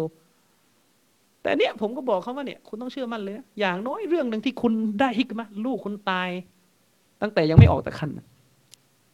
ลูกคุณเป็นชาวสวรรค์ อินชาอัลลอฮ์เพราะว่าตามกฎของอะฮ์ลิสซุนนะฮ์ลูกมุสลิมที่ตายก่อนอากิลบาลิฆเป็นชาวสวรรค์อืมแม้แต่เหตุการณ์ที่ฆ่ากันตายที่หนองบัวลำพูตามทัศนะที่รอเญียะห์นะ ที่อุลามะกลุ่มหนึ่งให้น้ำหนักโดยเฉพาะอุลามะในมัซฮับชาฟีอีคือแม้แต่ลูกหลานคนกาเฟรที่ตายก่อนอากิลบาลิฆก็เป็นชาวสวรรค์ อันนี้ทัศนะในมัซฮับชาฟีอีเขาให้น้ำหนักกันนี้ แต่ว่าอาจจะมีอุลามะบางท่านบอกว่าเราจะทดสอบใหม่ อืม เพราะมันมีฮะดีษที่นบีเคยบอกว่าเด็กกลุ่มนี้ไปอยู่ในสวรรค์ ฉะนั้นเสียใจอะในตอบีอีในแง่ธรรมชาติมีได้ นบีก็เคยเสียใจ เวลาลูกท่านตายหรือหลานท่านตาย แต่การเสียใจจะต้องไม่เป็นเหตุให้หายนะนะจำไว้นะครับ มันจึงมีฮะดิษบอกไงว่าคนที่เราทดสอบด้วยการพรากคนรักไปนะถ้าอดทนอยู่รอดเนี่ยนะเอาสวรรค์ไป เอาความสุขที่สุดไป จนกระทั่งจะลืมทุกข์ที่เคยเสียไปเลย หรืออีฮะดิษบทหนึ่งนบีบอกว่าคนที่อัลลอฮ์ทดสอบด้วยการพรากดวงตาทั้งสองไปทำให้ตาบอด แล้วก็อดทนกับบททดสอบนั้น ก็เอาสวรรค์ไปเนี่ยประตูสู่สวรรค์ในอิสลามเยอะมาก และในเรื่องนี้เนี่ยมันไม่ต้องเคลื่อนไหวร่างกายเยอะนะบททดสอบเนี่ยขอให้อดทน และเชื่อว่าอัลลอฮ์เลือกทางที่ดีสำหรับเรา แต่ไอความดีเนี่ยมันจะเฉลยตอนโลกหน้านั่นแหละ คือสำคัญ ฉะนั้นอันนี้คือหลักสำคัญที่จะต้องปรับความเข้าใจเวลา เจอสิ่งที่ไม่สมหวังนะครับ สุดท้ายละละหมาดกอดอสามารถทำได้ไหมในแนวทางของสุนนะประเด็นเรื่องละหมาดกอดอในอุลามะขัดแย้งกันมากนะครับ ว่าคนที่จงใจทิ้งละหมาด แล้วก็จะละหมาดชดได้หรือไม่ โอเค ผมก็ให้เกียรติกับความเห็นต่างของอุลามะในประเด็นนี้นะแต่ว่าน้ำหนักทัศนะที่ผมเลือก ก็คือทัศนะที่เชคุนอิสลามเอบนุตัยมียะและก็เชคอุไซมีเลือกก็คือ คนที่ทิ้งละหมาดโดยตั้งใจโดยไม่มีเหตุที่ศาสนารับเนี่ยชดไม่ได้แล้วบาป อย่างเดียวที่แก้ได้คือเตาบัตเตาบัตสำนึกผิดมากๆเลยเพราะว่าทิ้งละหมาดเรื่องใหญ่เตาบัตตัวและทำอย่างอื่นทดแทนนั่นคือละหมาด สุนัตเยอะๆนะครับ อันนี้ดุลพินิจที่ให้นะ แต่บางคนอาจจะไม่เห็นด้วยกับผม บอกว่าเฮ้ยในมัสยิดชาวีเขาละหมาดกอดอได้เอาไม่ว่ากัน แล้วแต่จะให้น้ำหนักนะครับ แต่จำไว้นะ ความเข้าใจผิดหนึ่งคือ การที่ในมัสยิดหนึ่งบอกว่าละหมาดกอดอได้เนี่ยไม่ได้แปลว่าเออทิ้งไปแล้วไม่ต้องเครียดนะมันจะมีพวกเลอะเทอะอย่างเงี้ยกอดอไปเที่ยวห้างก็กอดอไปดูคอนเสิร์ตแล้วก็อ้างกอดออ่าไม่ใช่ ในมัสยิดชาฟีเนี่ยจริงอิหม่ามชาฟีมีทัศนะว่าทิ้งละหมาดยังไม่ใช่กาเฟตแต่มีโทษฮุดูดคือมีโทษประหารนะพูดนะพูดให้หมด ไม่ใช่พูดอยู่แค่นี้ในมัสยิดชาฟีของเราเนี่ยทิ้งละหมาดเนี่ยยังไม่ใช่กาเฟตถ้ายอมรับว่าละหมาดเป็นวาจิบก็ถูก แล้วก็ไม่ใช่ไม่ใช่ทั้งหมดจากริวายะของอิหม่ามชาฟีอีนะเพราะมีรายงานบางรายงานเหมือนกันจากอิหม่ามชาฟีอีหรือว่าเป็นกาเฟรนี่ก็ไปเคลียร์กันเอาเองว่าจะเอายังไง ไปอ่านที่เชคอัลบานีเขียน แต่ท้ายที่สุดเนี่ยในมัซฮับชาฟีอีการทิ้งละหมาดเนี่ยมีโทษฮัดมีโทษประหารชีวิต ประหารในฐานะที่เป็นมุสลิม เวลาพูดก็พูดให้หมดอืมซีนาเนี่ยซีนาเนี่ยคนที่ไม่เคยนิกะแล้วไปซีนาเนี่ยยังไม่ตายนะทิ้งละหมาดเนี่ตาย ในสี่มัสยิดด้วย ให้มันรู้ไว้ด้วยส่วนว่าจะตายในฐานะกาเฟตหรือตายในฐานะมุสลิมเนี่ยเขาเถียงกันแต่ตายแน่นอน หมายถึงว่าถ้าเป็นรัฐอิสลามก็มีโทษประหาร นั่นก็ฝากคนที่บอกว่าอิสลามเป็นประชาธิปไตยไปตอบเรื่องนี้ด้วยสองการไม่แบ่งมรดกตามหลักการศาสนาจะมีความผิดร้ายแรงมากกว่าการฆ่าคนอันนี้ถูกต้องหรือไม่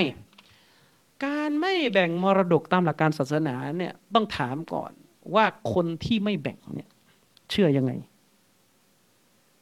ถ้าเชื่อว่าที่ไม่แบ่งเนี่ย เพราะตัวเองอะเลวอะอันนั้นยังเป็นมุสลิมนะ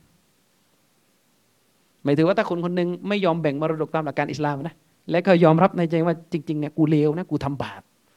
กูไปใช้กฎหมายที่ไม่อัลลอฮ์ไม่ได้บัญญัติลงมา กูเลวกูเลวแต่กูอยากได้ตังค์ไงเออมึงว่ากูเลวเออกูยอมรับกูเลวอย่างนั้นนะแต่กูอยากได้ตังค์สมมติ อยากได้เงิน อันเนี้ยยังเป็นบาปใหญ่อยู่ แต่ถ้าในใจบอกว่าอืมกฎหมายอิสลามไม่ยุติธรรมอืมกฎหมายอิสลามมันใช้แค่ยุคนบียุคนั้นผู้หญิงเขาไม่ไม่ไม่ไม่มี ภาระรับผิดชอบ สารพัดอย่างอะไรก็ตามแต่ อันนี้กาเฟตหมายถึงว่าถ้าโกรธกริ้ว มันมีสี่ระดับที่เชคบินบาสบอกหนึ่งเชื่อว่ากฎหมายที่ขัดกับอิสลาม ดีกว่าอิสลาม กาเฟรสภาพที่หนึ่งกับกาเฟรสองเชื่อว่ากฎหมายที่ขัดกับอิสลามเนี่ยเสมอเท่ากับกฎหมายอิสลาม ก็กาเฟรสภาพที่สามเชื่อว่ากฎหมายที่ขัดกับอิสลามเนี่ยด้อยกว่าอิสลามนะแต่ก็ฮาลานกับกาเฟรและประเภทที่สามนี่เยอะที่อุลามะเตือน เชื่อว่าด้อยกว่านะ แต่ฮาลานกาเฟรเพราะตกหุกกลมอิสติฮลานไปทำสิ่งที่อัลลอฮ์ห้ามเป็นฮาลานก็จะเหลือกรณีที่สี่เชื่อว่ากฎหมายที่ขัดกับอิสลามเนี่ยด้อยกว่าอิสลาม ฮารามด้วย แต่กูเลวที่กูใช้เนี่ยเพราะกูเลวกูฮาวะ อันนั้นแหละ บาปใหญ่ เรียกกาเฟตได้นะ แต่เป็นกาเฟตชนิดที่ไม่ออกจากอิสลามอ่าบางคนงงอีกเฮ้ยมีด้วยศัพท์เทคนิคในศาสนาเนี่ยมี กาเฟตในตัวบทศาสนามีสองแบบ กาเฟตที่ออกจากอิสลามกับกาเฟตที่ไม่ออกจากอิสลาม มีด้วยหรอกาเฟตไม่ออกจากอิสลาม มีฮะดิษนบีมีลาตารจิอูบาดีกุฟารอน พวกท่านอย่าหวนกลับไปเป็นกาเฟตนะหลังจากฉันไม่อยู่แล้ว ยังไงอะยัดดริบุบะดุกุม อุนกบะดิน คือการที่พระเจ้าเนี่ยฆ่ากันเอง แน่นอนในอิสลามเนี่ยมุสลิมฆ่ากันไม่ตกศาสนา เคยเห็นไหมเด็กช่างมุสลิมโรงเรียนหนึ่งไปตีเด็กช่างมุสลิมโรงเรียนหนึ่งไม่มีใครบอกว่าตายแล้วเอาไปวัด ไม่ก็เอามาหาอิหม่ามไปแหละ แต่นบีเรียกว่าแบบเนี้ยที่หันกลับมาฆ่ากันเนี่ยเป็นกาเฟรอันนี้เรารู้กันว่าเป็นكفر دون كفر เป็นกาเฟรชนิดที่ไม่ออกจากอิสลาม แต่กาเฟรใหญ่เนี่ยอันเนี้ยกาเฟรเวลาเราพูดโดยทั่วไปเนี่ยเขาเรียกกาเฟรใหญ่กาเฟรที่ออกจากอิสลาม ซึ่งการไม่ใช้กฎหมายอิสลามตัดสินคดีขัดแย้งในหมู่มุสลิมเนี่ยอัลลอฮ์เรียกว่าเป็นกาเฟรในกุรอานนะومن لم يحكم ومن لم يحكم بما أنزل الله فأولئك هم الكافرونใครไม่ใช้กฎหมายของอัลลอฮ์ตัดสิน คนคนนั้นก็เป็นกาเฟตอิบนาอับบาสอธิบายว่าเป็นกุฟดูนะกุฟเป็นกาเฟตเล็กนะครับ แต่การที่ถูกเรียกว่าเป็นกาเฟตเล็กเนี่ยแสดงว่ามันเป็นบาปใหญ่ที่ใหญ่โคตรใหญ่มาก ใหญ่กว่าฟาซิกอีกนะครับ อันนั้นก็ให้รู้สภาพแบบนี้ไว้นะครับ หมดเวลาแล้วหมดเวลาแล้วคำถามที่เหลือก็ขออนุญาตงดไว้ก่อนนะครับ เพราะว่าเวลาเลยมาจากที่กำหนดนะครับก็ ใครอยากจะถามอะไรต่อเดี๋ยวไว้คุยกันส่วนส่วนตัวหลังไมค์นะครับ ก็ในการบรรยายครั้งนี้ก็ขอจบการให้ความรู้เพียงเท่านี้นะครับ ผิดพลาดอันใดก็ขออิสติกฟาต่อลอสุฮานะฮวาตาลานะครับวบิลลาฮิตอฟิกวัลฮิดายุสสลามุอะลัยกุมวะราะห์มะตุลลอฮ์วะบะเราะกาตุฮ์